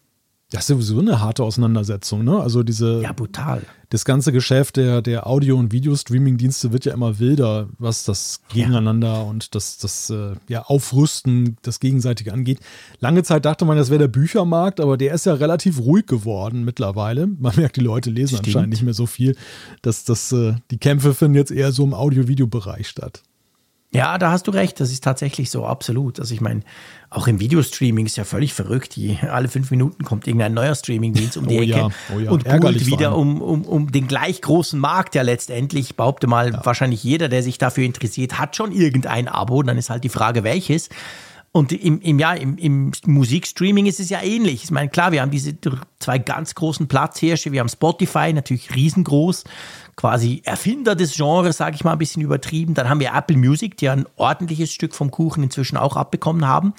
Und dann haben wir noch so ein bisschen ein paar kleinere, aber im Prinzip ist es schon es ist, da wird mit harten Bandagen gekämpft. Das ist tatsächlich so. Ja, und diese Dienstevielfalt ist natürlich auch Freude und Leid gleichermaßen. Auf der einen Seite ja. ist es ja erstmal unter marktwirtschaftlichen Aspekten ganz gut, dass es Alternativen gibt, weil natürlich Platzhirsche auch leicht so eine Trägheit entwickeln oder den mhm. Preis diktieren können. Aber ich muss sagen, ähm, ich fand es ja sehr charmant am Anfang auch, dass du bei wenigen Marken sehr viel vorgefunden hast. Also das ist wirklich, ich, ja, klar. ich bin in den ersten Jahren, äh, bin ich mit einem Account bei Netflix klargekommen. Irgendwann habe ich mir mal Amazon Prime noch dazu geholt, weil da irgendwelche Sachen waren, die ich gerne sehen wollte. Aber jetzt sind diese, diese ganzen Angebote so, so fragmentiert, alles wird rausgezogen aus diesen großen Platzhirschen und dann kommt noch Paramount Plus und dann kommt Disney Plus und, und, und. Ja, und irgendwie geht mir so langsam die Freude auch so da verloren, weil ich dann also ich sag mal, ich bin auch als Kunde, ich bin auch als Kunde weniger generös mittlerweile. Am ja, Anfang am Anfang warst du, du hast das Netflix-Abo und hast es vielleicht nicht genutzt und hast es trotzdem mal so zwei Monate weiterlaufen lassen, weil, du, weil es hat nur 7,99 gekostet und überhaupt. Mittlerweile erstens die Preise sind zu hoch und zweitens, man guckt schon sehr genau hin, was man wo gucken will und ist ständig eigentlich im Abo-Management unterwegs. Das ist genau das, der, der Punkt. Und ich glaube, da muss man wirklich unterscheiden zwischen den Musikstreaming-Diensten und den Videostreaming-Diensten. Bei Video ist es genau der Punkt. Wir hatten früher einfach Netflix, die hatten mehr oder weniger alles und gut war. Und dann kamen halt alle anderen, dann kam Disney Plus, hat die ganzen eigenen Inhalte bei Netflix natürlich abgezogen. Das gleiche Paramount Plus jetzt als letztes Beispiel und und und. Du hast von Amazon gesprochen. Und ich gebe dir recht, es ist super schwierig, wenn du, je nachdem das, wenn du, wenn du weißt, du willst bestimmte Dinge gucken, dann kommst du nicht drum rum, zwei Streaming-Dienste zu haben oder eben einen und dann guckst du dort, dann cancelst du das ganze Zeug wieder, man kann eben auf Ende Monat künden und dann springst du zum nächsten rüber. Ich finde, beim Musikstreaming ist ja viel einfacher. Also, ihr könnt mich gerne korrigieren, ja, aber ja. Spotify und Apple Music, die haben alle, ja, die haben doch alle das Gleiche. Es liegen 100 Millionen Songs da. Da hast du das Problem nicht. Da ist dann mehr so nach der Präferenz, welch, welches Tool dir besser gefällt. Ja, genau. Das ist also das in der Tat. Also bei Musikdiensten ist es wirklich noch so, da ist es eine Geschmacksfrage. Welches Layout sagt dem mehr zu? Genau. Welcher Musikkatalog hat die noch größere Schnittmenge? Aber im Großen und Ganzen hast du noch eine einfache Welt, wo du in der Regel auch bei einem bleibst. Aber ja. Bei den Videostreaming-Diensten hat sich das wirklich in so eine ganz andere Richtung entwickelt. Ja. Und ich bin mittlerweile dazu übergegangen, also es gibt einen Dienst, den wir in der Regel immer abonniert haben und einen, den ich wechselnd abonniere, wo ich dann ich wirklich genau so, ein, so, einen Monat abonniere und dann mache ich ja. mir einen Plan, die und die Serien sind dort, die möchte ich sehen und dann wird das durchgeguckt und am Ende des Monats wird dann halt, oder springt mal wieder raus. Wenn man durch ist damit, wird gewechselt und dann geht zum nächsten Dienst und äh, durchgeguckt sozusagen. Ja, ja, ganz genau. Und ich meine, ganz verrückt wird es ja beim Sport. Du weißt ja, ich habe das Problem, in Anführungszeichen, oh, ja. dass meine zwei Jungs so gerne Fußball gucken. Und da ist es ja, da ist es ja noch verrückter. Also da ist es noch fragmentierter. Da kannst du nicht sagen, die eine App hat Fußball, die andere hat irgendwie, keine Ahnung, Ski, Eishockey oder so, so Zeug. Nee, sondern. So alles mit Bällen. Eine, ja, genau. Die eine App hat dann Bundesliga, die andere hat Premier League, die dritte hat irgendwie die Schweizer Liga. Gut, die will ich ja nicht gucken, dieses Hobbyzeug. Aber also einfach völlig crazy. Das ist wirklich ganz verrückt. Und wenn du wirklich quasi, wenn du so Champions League, Premier League und vielleicht noch ein bisschen Bundesliga gucken willst, ja, dann lässt du aber richtig viel Geld liegen, kann ich dir sagen. Also das ist dort, finde ich, noch schrecklicher. Ja, es ist für den Kunden einfach schlecht, schlicht und ergreifend A, mühsam und B, vor allem saumäßig teuer. Also wenn wir ein Beschwerdemanagement beschäftigen würden beim Apfelfunk, dann hätte das heute Hochkonjunktur, nachdem wir jetzt dann noch die, die Schweizer Bunde oder, oder ja, wie nennt ihr das denn? Bundesliga oder? Nee, das heißt Super League und Challenge League, glaube ich. Ah, okay. Ja. ja, aber das ist, sorry, das, ja, ja, egal. Äh, anderes Thema. Ich gucke eben am liebsten Premier League und dann habe ich guten Fußball und dann habe ich eben keine Lust mehr, anderen Fußball zu gucken. Von dem her, ja, okay, ist vielleicht ein bisschen speziell. Aber ist ja egal, was du willst. Aber auf ja. jeden Fall ist es halt so, du hast nie alles in einer App. Das gibt's halt nicht mehr. Das gab's ja früher auch mal. Ich weiß nicht, ob du dich erinnerst, The Zone, als die gestartet mhm. sind. Das war ja, glaube ich, so der erste übers Web empfangbare oder per App empfangbare Sportstreaming-Service. Und die waren ja ganz am Anfang, ist wirklich schon einige Jahre her, waren die ja geil. Da hattest du praktisch alle großen Ligen in einer App, hast irgendwie, keine Ahnung, 12 oder 15 Franken pro Monat gezahlt. Hammer aber inzwischen kosten die 50, haben nur noch einen, einen Bruchteil der, der Inhalte und das ganze rechte Management ist irgendwo hingegangen. Also das ist schon, ja, das ist krass. Also ich kann sehr empfehlen den Dienst Wer streamt es. Also das, wer mhm. streamt in einem Wort.es und das ist ein Dienst, da kann man dann nachgucken, wenn man einen, einen bestimmten Film oder eine Serie sucht, kann man dort eingeben und dann ja, wird einem angezeigt, bei welchem Streamingdienst das im Moment gerade abrufbar ist. Ich habe Just Watch, das ist eine App. Die ah. heißt so Just Watch und die macht genau das Gleiche. Ja. Also da, da, du weißt ja, ich, ich mag ja gerne Apps. Und da kannst du Nee, genau das nicht. Gleiche. Das moderne dann suchst- Zeugs. Ja, genau, dieses moderne Zeugs, nicht das komische Besser zum Browser-Link. Ausdrucken. Clicky-Linky-Zeug und so. Und dann kannst du dort auch, guckst du dir halt an, das und das, und dann merkst du, aha, du kannst es bei Apple Music kaufen, für, äh, bei, bei, bei Apple Plus quasi kaufen, im iTunes Movie Store, oder du kannst dort streamen und so. Und das finde ich, und das brauche ich ständig. Und ärgere mich dann, weil gefühlt das, was ich gucken will, ist dann immer bei dem Streamingdienst, den ich gerade wieder deabonniert habe. Gibt übrigens auch eine App auf dem, auf dem Smartphone, man nennt sie Browser, mit dem kannst du das auch aufrufen. Echt? Brauche ich nie. Nein, komm, das, das, das war, ja, das hat der Steve Jobs auch so geil gefunden, aber das ist doch schon eine Weile her, mein Lieber. Ja, ja. Web-Apps gehört die Zukunft. Ja, ja, genau, vor allem. ja. Genau. Gut. Apropos Apps. Ah, Apropos Apps. Wieder eine schöne Überleitung zum nächsten Thema. Wunderbar. Wir versuchen mal dieses Thema irgendwie jetzt durchzukriegen, ohne uns in irgendeiner Weise über die Birdside äh, zu unterhalten, oder? Ja, genau, weil die ist ja, die ist ja sowieso am Zumachen. Oh. 70 Prozent weniger Werbung im Dezember. Okay, also äh, Ja, kommen ja, wir ja, ja, zum ja, Thema. ja, ja, Es genau. geht Wir jetzt um wollen Tröd, über- Tröd. Genau, wir wollen ja über andere gesagt. Netzwerke. Genau, wir, Genau, wir sprechen über Mastodon. Richtig. Wir sprechen über Mastodon und es gibt da zwei interessante Apps für iOS, die in diesen Tagen rausgekommen sind. Ging tatsächlich sehr schnell. Ähm, die eine ist insofern interessant, weil da gab es so ein bisschen Theater drum und zwar nicht mit Twitter, sondern eben mit Apple. Und das, das zweite ist eine App, ja, die, die haben wir beide im Beta-Test ja schon genießen können und jetzt ist sie rausgekommen, etwas früher als erwartet, weil man äh, bei Twitter ja mit der entsprechenden anderen App rausgeflogen ist. Es geht um Ice Cubes und es geht um Ivory für Mastodon. Ganz genau. Das sind diese beiden im Moment wohl am meisten gehypten, aber wie ich auch finde, am spannendsten sind diese beiden Apps für Mastodon. Es gibt ja inzwischen schon recht viele Apps für Mastodon. Man kann das auch im Browser brauchen, wie Malte das gerne macht. Absolut. Aber eben, es gibt eben auch Apps. Und, und ich weiß nicht, bei was wollen wir anfangen? Wollen wir zuerst so einen kleinen Überblick über beide geben oder wollen wir mit Ice Cubes anfangen und dann zu Ivory rüber Ja, switchen? lass uns mal mit Ice Cubes anfangen. Okay. Das, das ist ja die App, die, also wir gehen einfach mal nach Chronologie der Veröffentlichung im App Store, war ein paar Tage vor Ivory kurz. dort. Genau. Und Ice Cubes ist eigentlich in Erscheinung getreten, weil es eine App war, die an Apples App Review gescheitert ist. Sechsmal gab es eine Absage, weil Apple gesagt hat, das sei ja eine Funktionalität, die gar keinen nativen Mehrwert generiert. Das könnte man doch auch im Browser aufrufen, das Mastodon. Und was soll denn das? Du warst das, gibst du. Du hattest ein paar Tage, hattest du Schicht in Apples-Dienst. Das kommt mir jetzt so sehr bekannt vor gerade. Ja, ja, der, der Praktikant im App-Review. Ich habe da gesessen Genau. und habe hab mir Spaß draus gemacht, Apps abzulehnen, so damit du die nicht bekommst. Nein. Es hat auf jeden Fall insofern für, Furore gesorgt, weil John Gruber, bekannter Apple-Blogger aus den USA, hat den Fall aufgenommen und hat darüber berichtet, hat gesagt, das geht doch gar nicht Apple. Ähm, das ist doch gerade eigentlich eine App, die Mehrwert generiert und Apple hat gehört und das ist eigentlich das Schöne, das ist das Happy End dieser Geschichte, dass dann irgendwie zwei Stunden später dann schon das App-Review seine Entscheidung revidiert hat. Zwei Stunden später. Okay. es, ist wohl, es ist wohl sehr schnell gegangen. Gruber hatte nämlich noch so ein Update gemacht, äh, wo er geschrieben hat, ja genau, about two hours äh, later. Da, Da gab es wohl ein Telefon aus der Chefetage. Make it happen, Freunde. Los, ja, los. ja, ja, ja, genau, so wird es wohl gewesen sein. Und dann ist Ice Cubes dann zugelassen worden. Das Interessante an Ice Cubes ist, dass es auch eine, es ist eine App, die äh, ein Entwickler aus Frankreich gemacht hat, der das Ganze auch als Open Source Projekt dann veröffentlicht hat. Also jeder kann das dann auch einsehen. Er hat das so als Showcase gemacht, dass er gesagt hat, wer zum Beispiel mit Swift und Swift UI arbeiten möchte, kann sich da Geil. inspirieren lassen. Das ist halt eine echte App und nicht nur so ein Tutorial. Ja, ich finde es eine tolle Sache. Also unabhängig jetzt von der Frage, ob ich die jetzt einsetzen werde oder nicht, aber alleine diese Idee zu sagen, hey, ich mache so einen Open Source Client da auf, in diesem Tag. Ja, das ist natürlich mega, mega sympathisch, absolut, keine Frage. Also ich meine, das habe ich jetzt auch in den letzten Tagen sehr viel gehört, vor allem heute gerade gab es viele Diskussionen, weil unsere andere App, die wir ja gleich vorstellen, Ivory, die kostet eben, die kostet sogar pro Jahr, was ja ganz viele Leute mega allergisch drauf reagieren.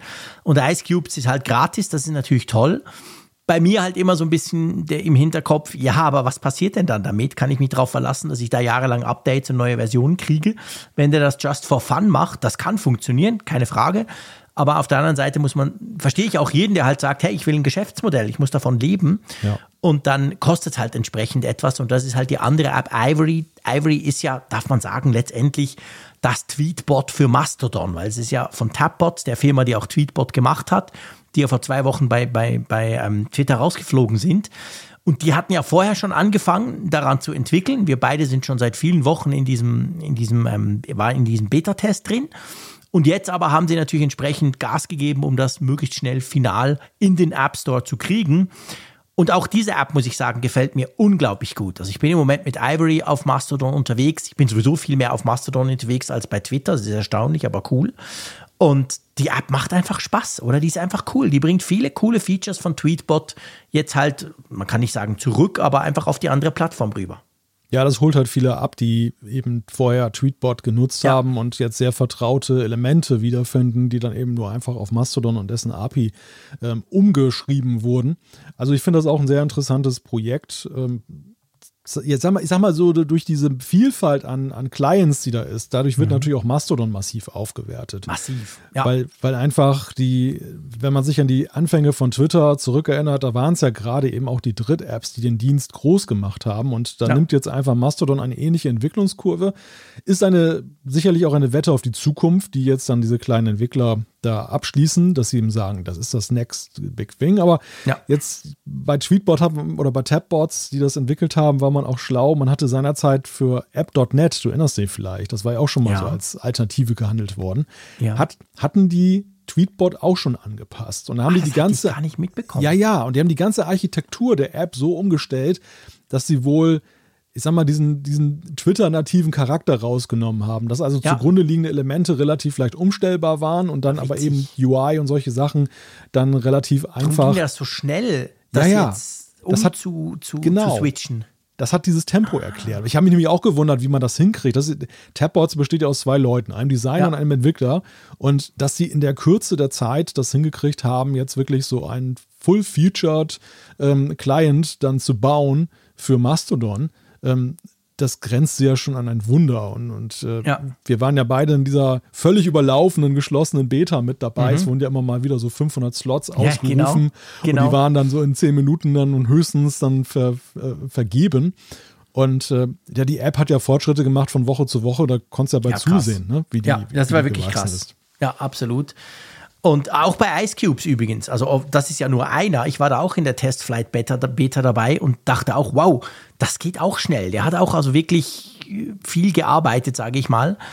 Was ich spannend finde, ist, du hast es vorhin erwähnt, also ich bin ja ein alter Sack, jetzt ja offiziell seit letzter Woche. Und ähm, mir ist aufgefallen, es hat mich wirklich, es erinnert mich im Moment gerade an diese Goldgräberstimmung, die damals auch bei Twitter war so 2008, 9, 10 und 11, als all diese Apps kamen, Twitter hat langsam Fahrt aufgenommen und dank den Apps wurde es einfach mega spannend. Tweety natürlich dann die große, die, die beste App ever damals für Twitter. Und äh, so ähnlich geht es jetzt auch bei Mastodon. Weil mhm. ich meine, wir sind ja beide noch nicht so lange dabei. Wir haben uns zwar mal früh mal angemeldet gehabt, aber dann haben wir es auch wieder sein lassen. Und seit November sind wir so, so richtig unterwegs dort. Und selbst dann gab es schon viele Apps, und man hat gemerkt, ja, manche sind halt ein bisschen älter oder der Entwickler hat inzwischen aufgehört oder das, die Geschwindigkeit der Entwicklung ist sehr langsam und das hat wahnsinnig Fahrt aufgenommen, auch von den bestehenden Apps. Auch die offizielle Mastodon-App kriegt viel mehr Updates, seit das so ein bisschen losgeht. Und das, das finde ich schon spannend. Also Apps machen einfach viel aus, siehst du? Ist eben doch nicht immer nur der Browser, mein Lieber. Wobei der auch da was ausmacht, denn äh, bei Mastodon ist es ja so, du hast ja auf den Instanzen, auf den Servern ja jeweils das Webinterface, mit dem du dann dich dann einloggen und kannst ja. und zugreifen kannst. Und da ist ja auch so, dass deine Entwicklung festzustellen ist. Wir hatten unsere eigene Instanz vom Apfelfunk ja gestartet, so genau in diesem Übergang von der Version 3.x irgendwie hin zu der oder 4, also auf jeden Fall zu, auf, eine, auf ein größeres Update, wo sich das nochmal verändert hat.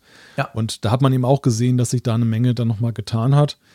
Ja, ich finde also ich finde dieses ganze Mastodon-Thema insofern interessant, weil das für mich auch so eine Art Realitätsabgleich ist, wie stark eigentlich auch so bestimmte Influencer-Schichten im Jahr 2023 noch das Geschehen im Netz beeinflussen.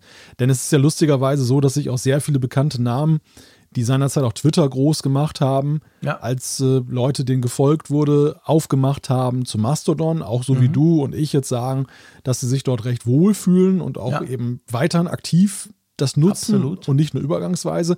Die Frage ist ja, wird das das Netz aber noch heute im Jahr 2023 verändern, weil es waren ja ganz andere Zeiten, als sie das damals mhm. geprägt haben. Und mhm ich bin da, ich bin gespannt. Also ich bin gespannt, ob diese, die, sag mal, die, die Massendynamik, die du heute im Netz hast, ob die am Ende nicht dann doch zu anderen Ergebnissen führt. Also für mich ist das wahrscheinlichste Szenario im Moment, dass so, ja, so, so ein Parallelbetrieb da entstehen wird.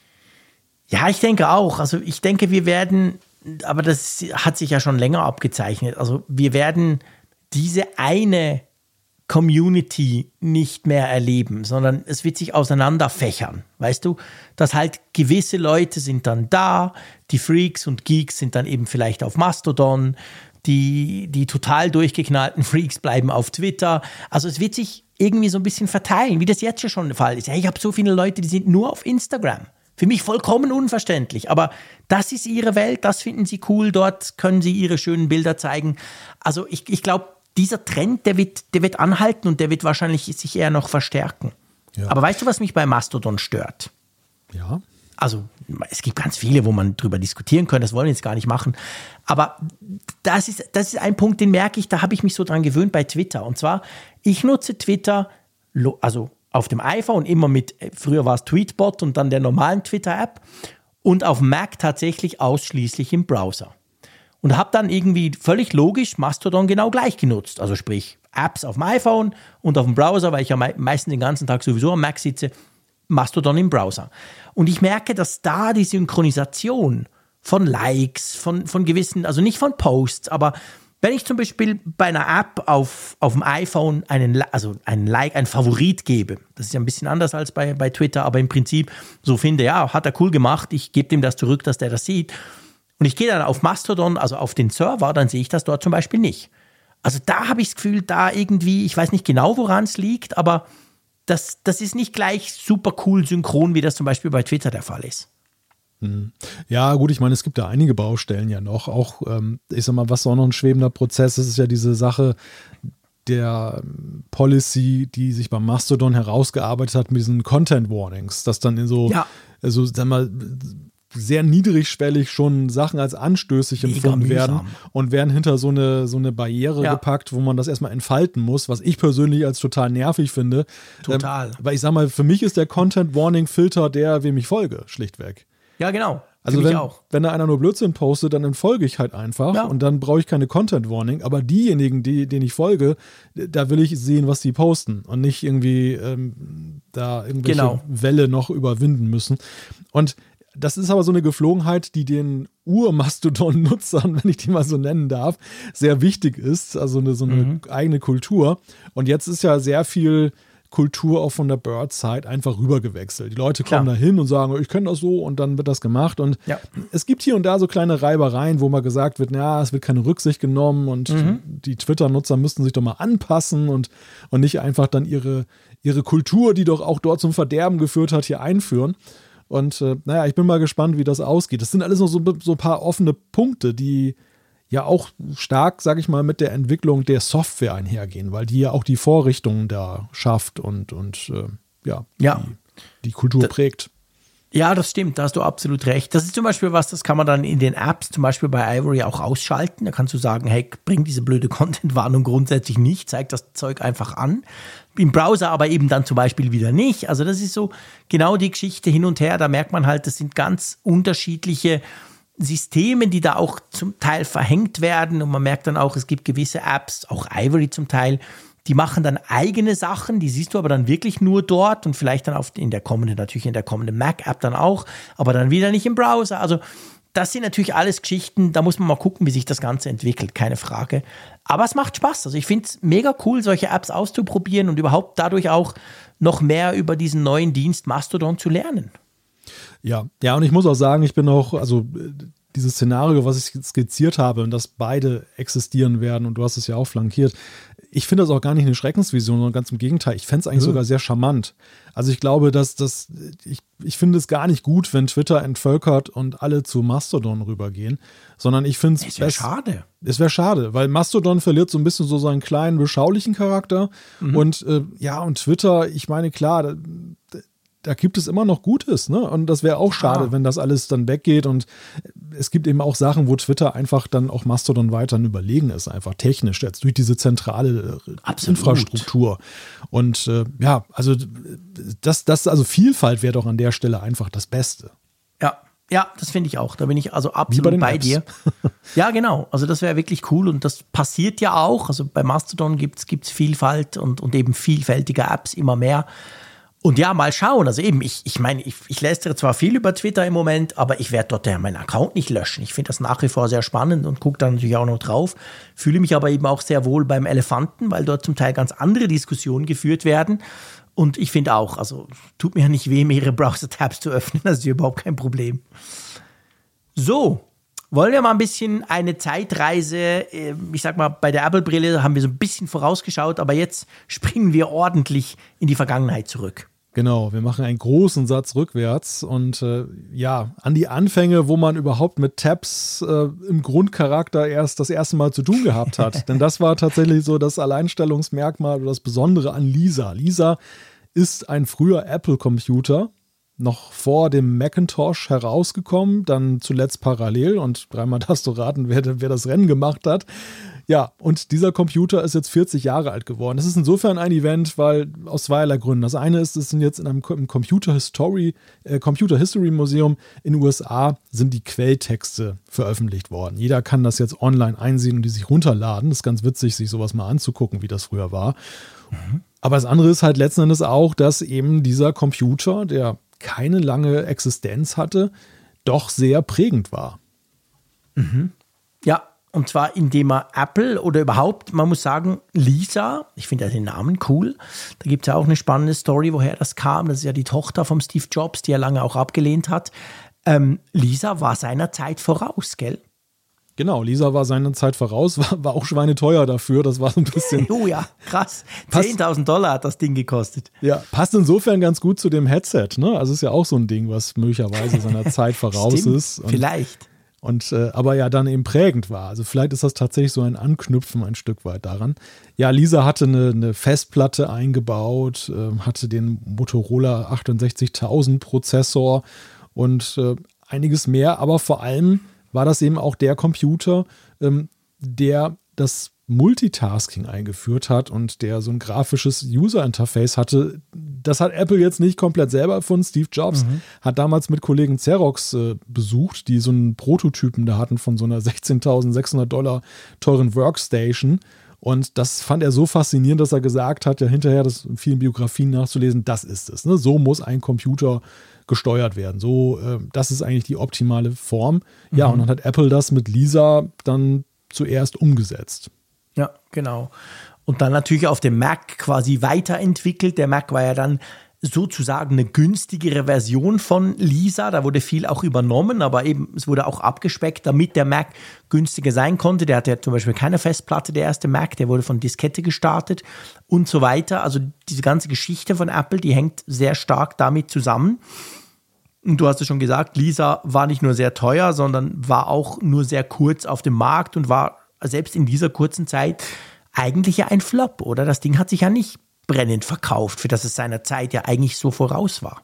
Nein, es war, es war auf der einen Seite wollte Apple dann mit ihrem Business-Umfeld dann mhm. Computer verkaufen. Und das, sie kam ja eigentlich vom Consumer-Umfeld oder so, ja, Bastler-Consumer-Umfeld. Und das ja. war schon mal so ein sehr gewagtes Experiment, zum anderen war es so, dass Apple dann sich selber Konkurrenz gemacht hat, denn Steve Jobs ist aus diesem Team ja. dann rausgeflogen und hat dann einfach mal das Macintosh-Team dann da gepimpt und auf, auf den Weg gebracht und hat dann eben ja den eigenen Computer, den er dann da in die Wege geleitet hat, kannibalisiert und ersetzt. Ja. Und deshalb war Lisa eben, obwohl es noch eine zweite Generation gab, aber ja, es, es haben sich halt ein paar Sachen davon bewahrt, aber der Computer an sich ist dann halt weggefallen.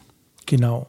Du hast vorhin gesagt, jetzt wurde der Quellcode veröffentlicht. Also, wie muss ich mir das vorstellen? Das heißt jetzt nicht, dass ich als Unkundiger irgendwie auf meinem Mac quasi so einen Lisa-Emulator laufen lassen könnte, oder? schön wär's, schön wär's. Ja, wäre doch cool, oder?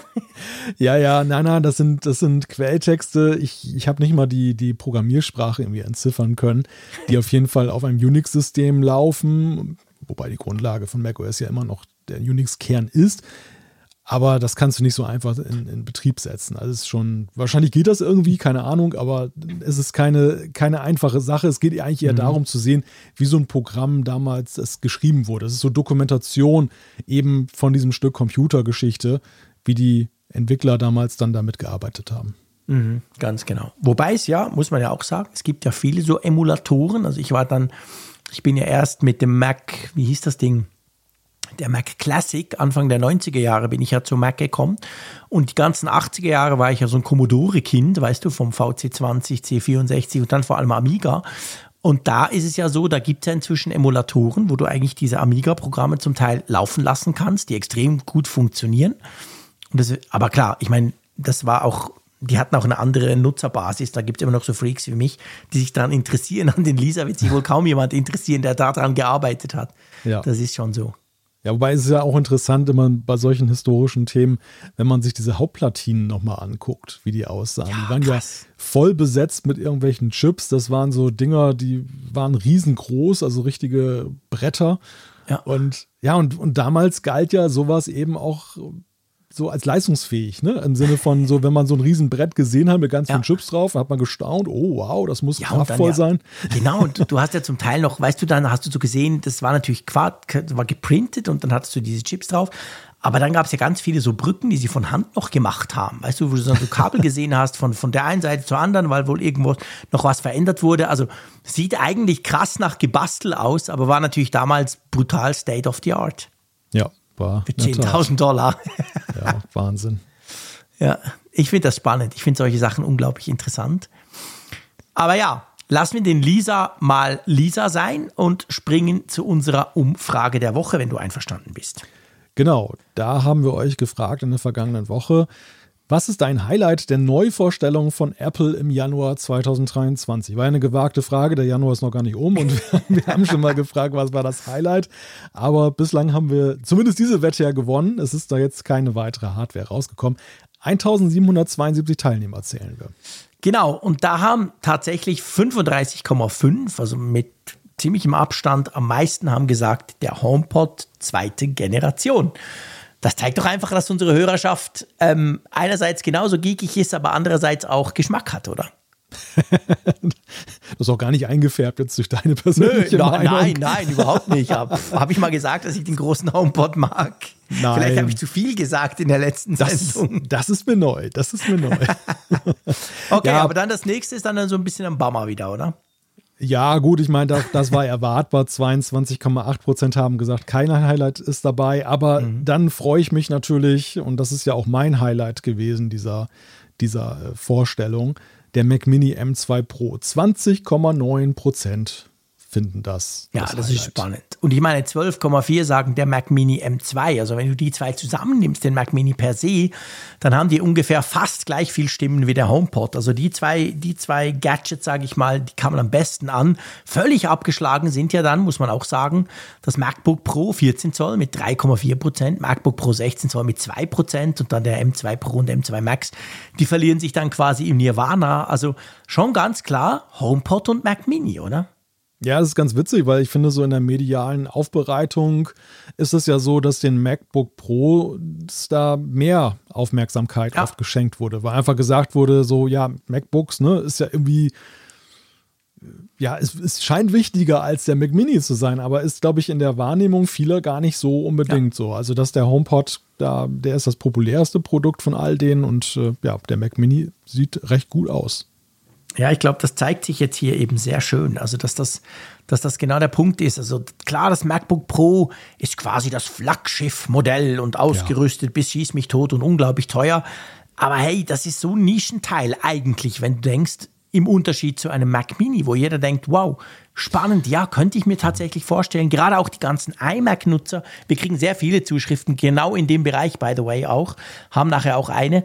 Also, wo es genau darum geht, ja, aber hey, jahrelang iMac, was mache ich denn jetzt? Und da ist der Mac Mini super, super interessant. Ja. Das, ja, das zeigt das schon hier.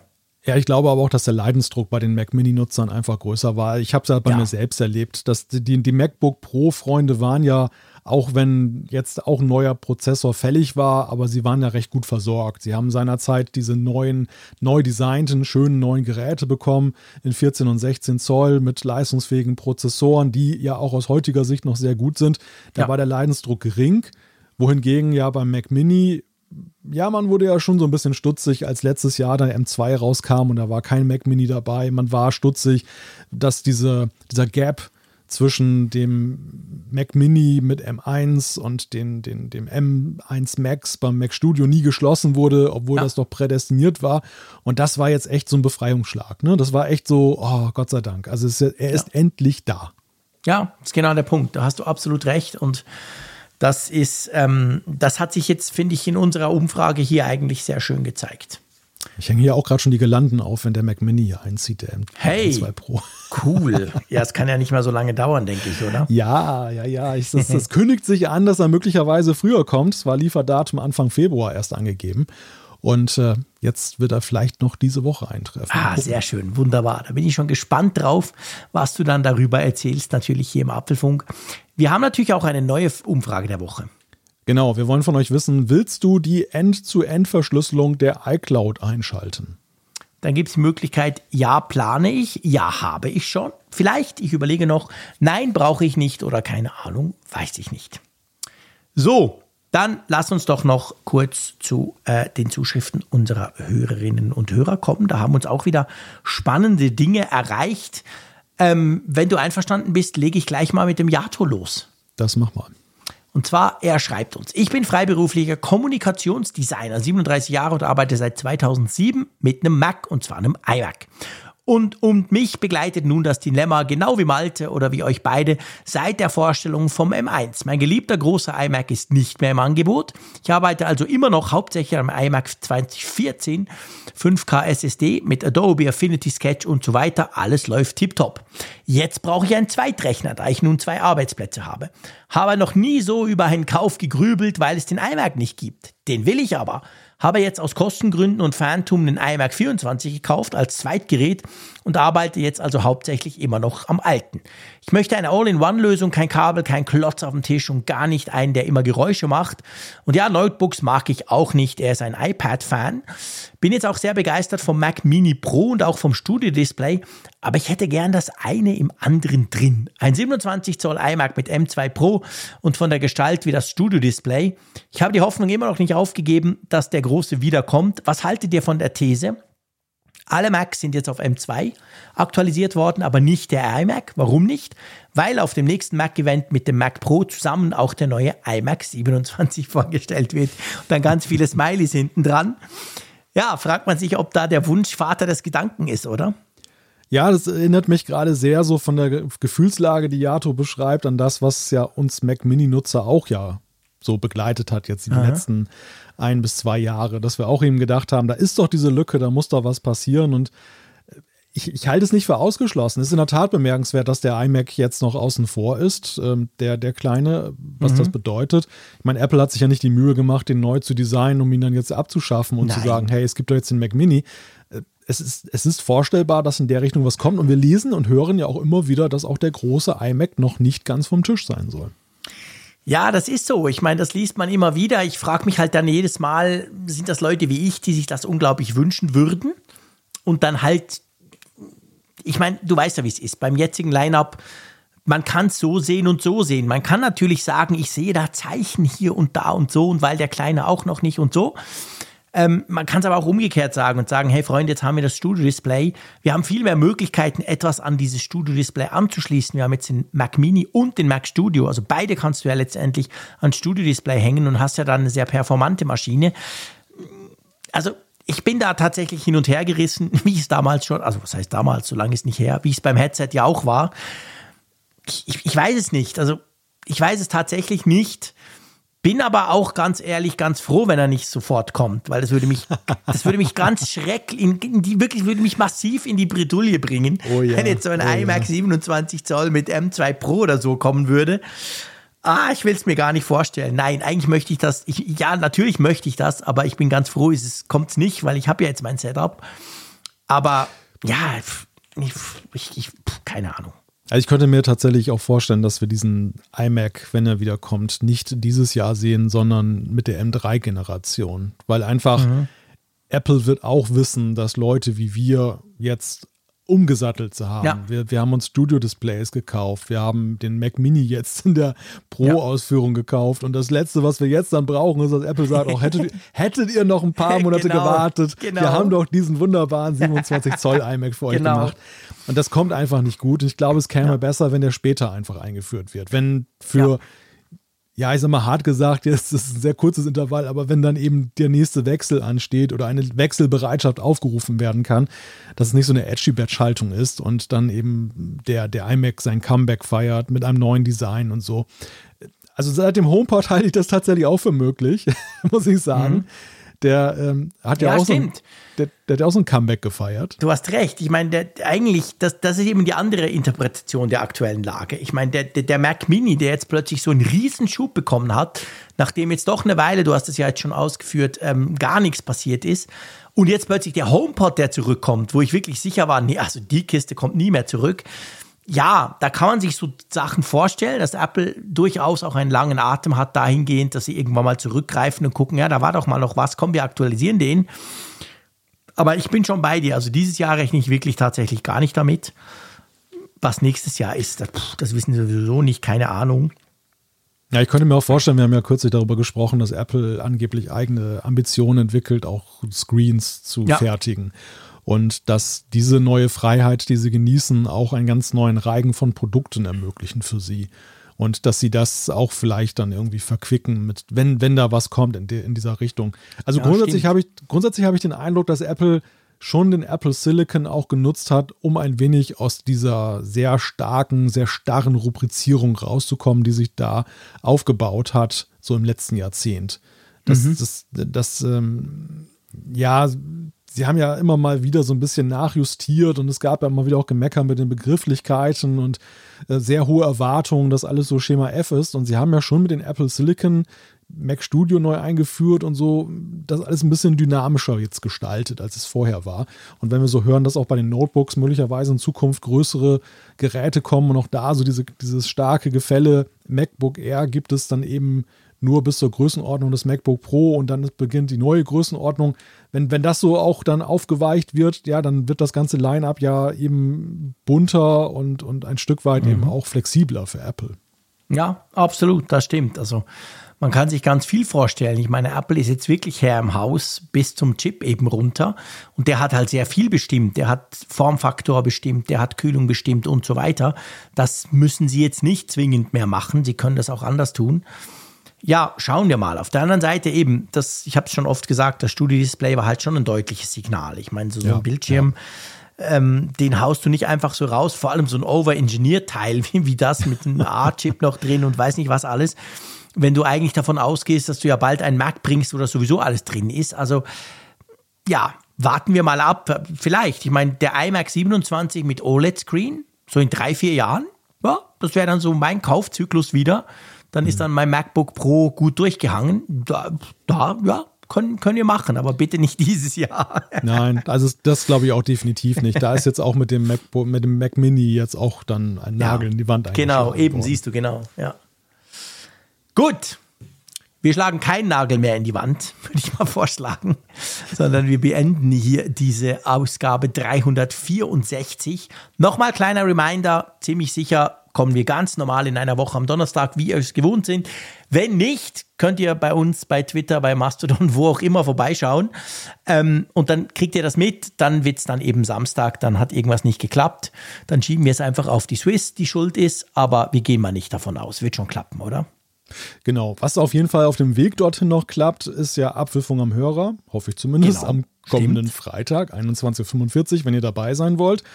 Und an der Stelle sei natürlich auch Danke gesagt an unseren Sponsor NordVPN. Ist ja ganz lustig, muss ich, diese Anekdote muss ich nochmal loswerden. Das, das, ich bekomme ja immer wieder, und du bekommst ja auch, auch mal wieder Feedback zu Sponsorings, die wir mhm. haben. Ne? Nicht immer nur positive, es gibt auch manchmal, auch Zuschriften, wo dann eben dann keine guten Erfahrungen gemacht wurden. Das kann vorkommen. Am Ende sind es halt auch einfach Firmen, die Sachen anbieten und die einen Support anbieten. Das ist nun mal so. Ähm, Ja, aber jetzt reichte mich ein Anruf, lustigerweise. Mich rief ein Hörer an, um mir zu sagen, dass er mit NordVPN tatsächlich nicht so ganz glücklich war, aber er hat das alles gütlich geeinigt, augenscheinlich, oder war auf dem besten Wege und wollte mir einfach dieses Feedback mal geben. Und ich fand das irgendwie, ich fand das irgendwie schön, muss ich sagen. Also ich. Sehr cool. Anstatt ja. irgendwo rumzumeckern, einfach mal anrufen und sagen, hier, pass auf, so und so ist das, die und die Erfahrung habe ich gemacht, weil am Ende ist so ein Feedback immer Gold wert. Ne? Also man lernt ja, ja absolut. unglaublich also, was dazu wir freuen uns da natürlich extrem drüber. Und wir kriegen ja auch viel Feedback von euch, wie ihr das nutzt und ob ihr das nutzt und auf welche Art ihr das vielleicht nutzt, auch wenn ihr es anders nutzt zum Beispiel. Und das finde ich spannend und das zeigt halt letztendlich eben die Apple Community. Die Apple Community, behaupte ich mal, die haut nicht einfach, die greift nicht einfach gleich zum Zweihänder, wie man das ja manchmal auf Twitter ganz gerne tut, sondern die, die, die reflektiert das auch und die hat dann auch gute Argumente dafür oder dagegen. Und das ist einfach extrem spannend, ja. Das ist lustig und dass sie dich gleich anrufen, das finde ich natürlich auch. Cool. Ja, also bitte nicht zum Vorbild nehmen. Ne? ich habe ja durchaus auch noch das ein oder andere dann zu tun. Aber schreibt gerne Mails, äh, die lesen wir ja auch und beantworten sie auch. Und ähm, absolut. Insofern weiter so. Genau. Macht's gut. Tschüss aus Bern. Genau. Startfreigabe für Airfreak One. Bis dann. Tschüss von der Nordsee.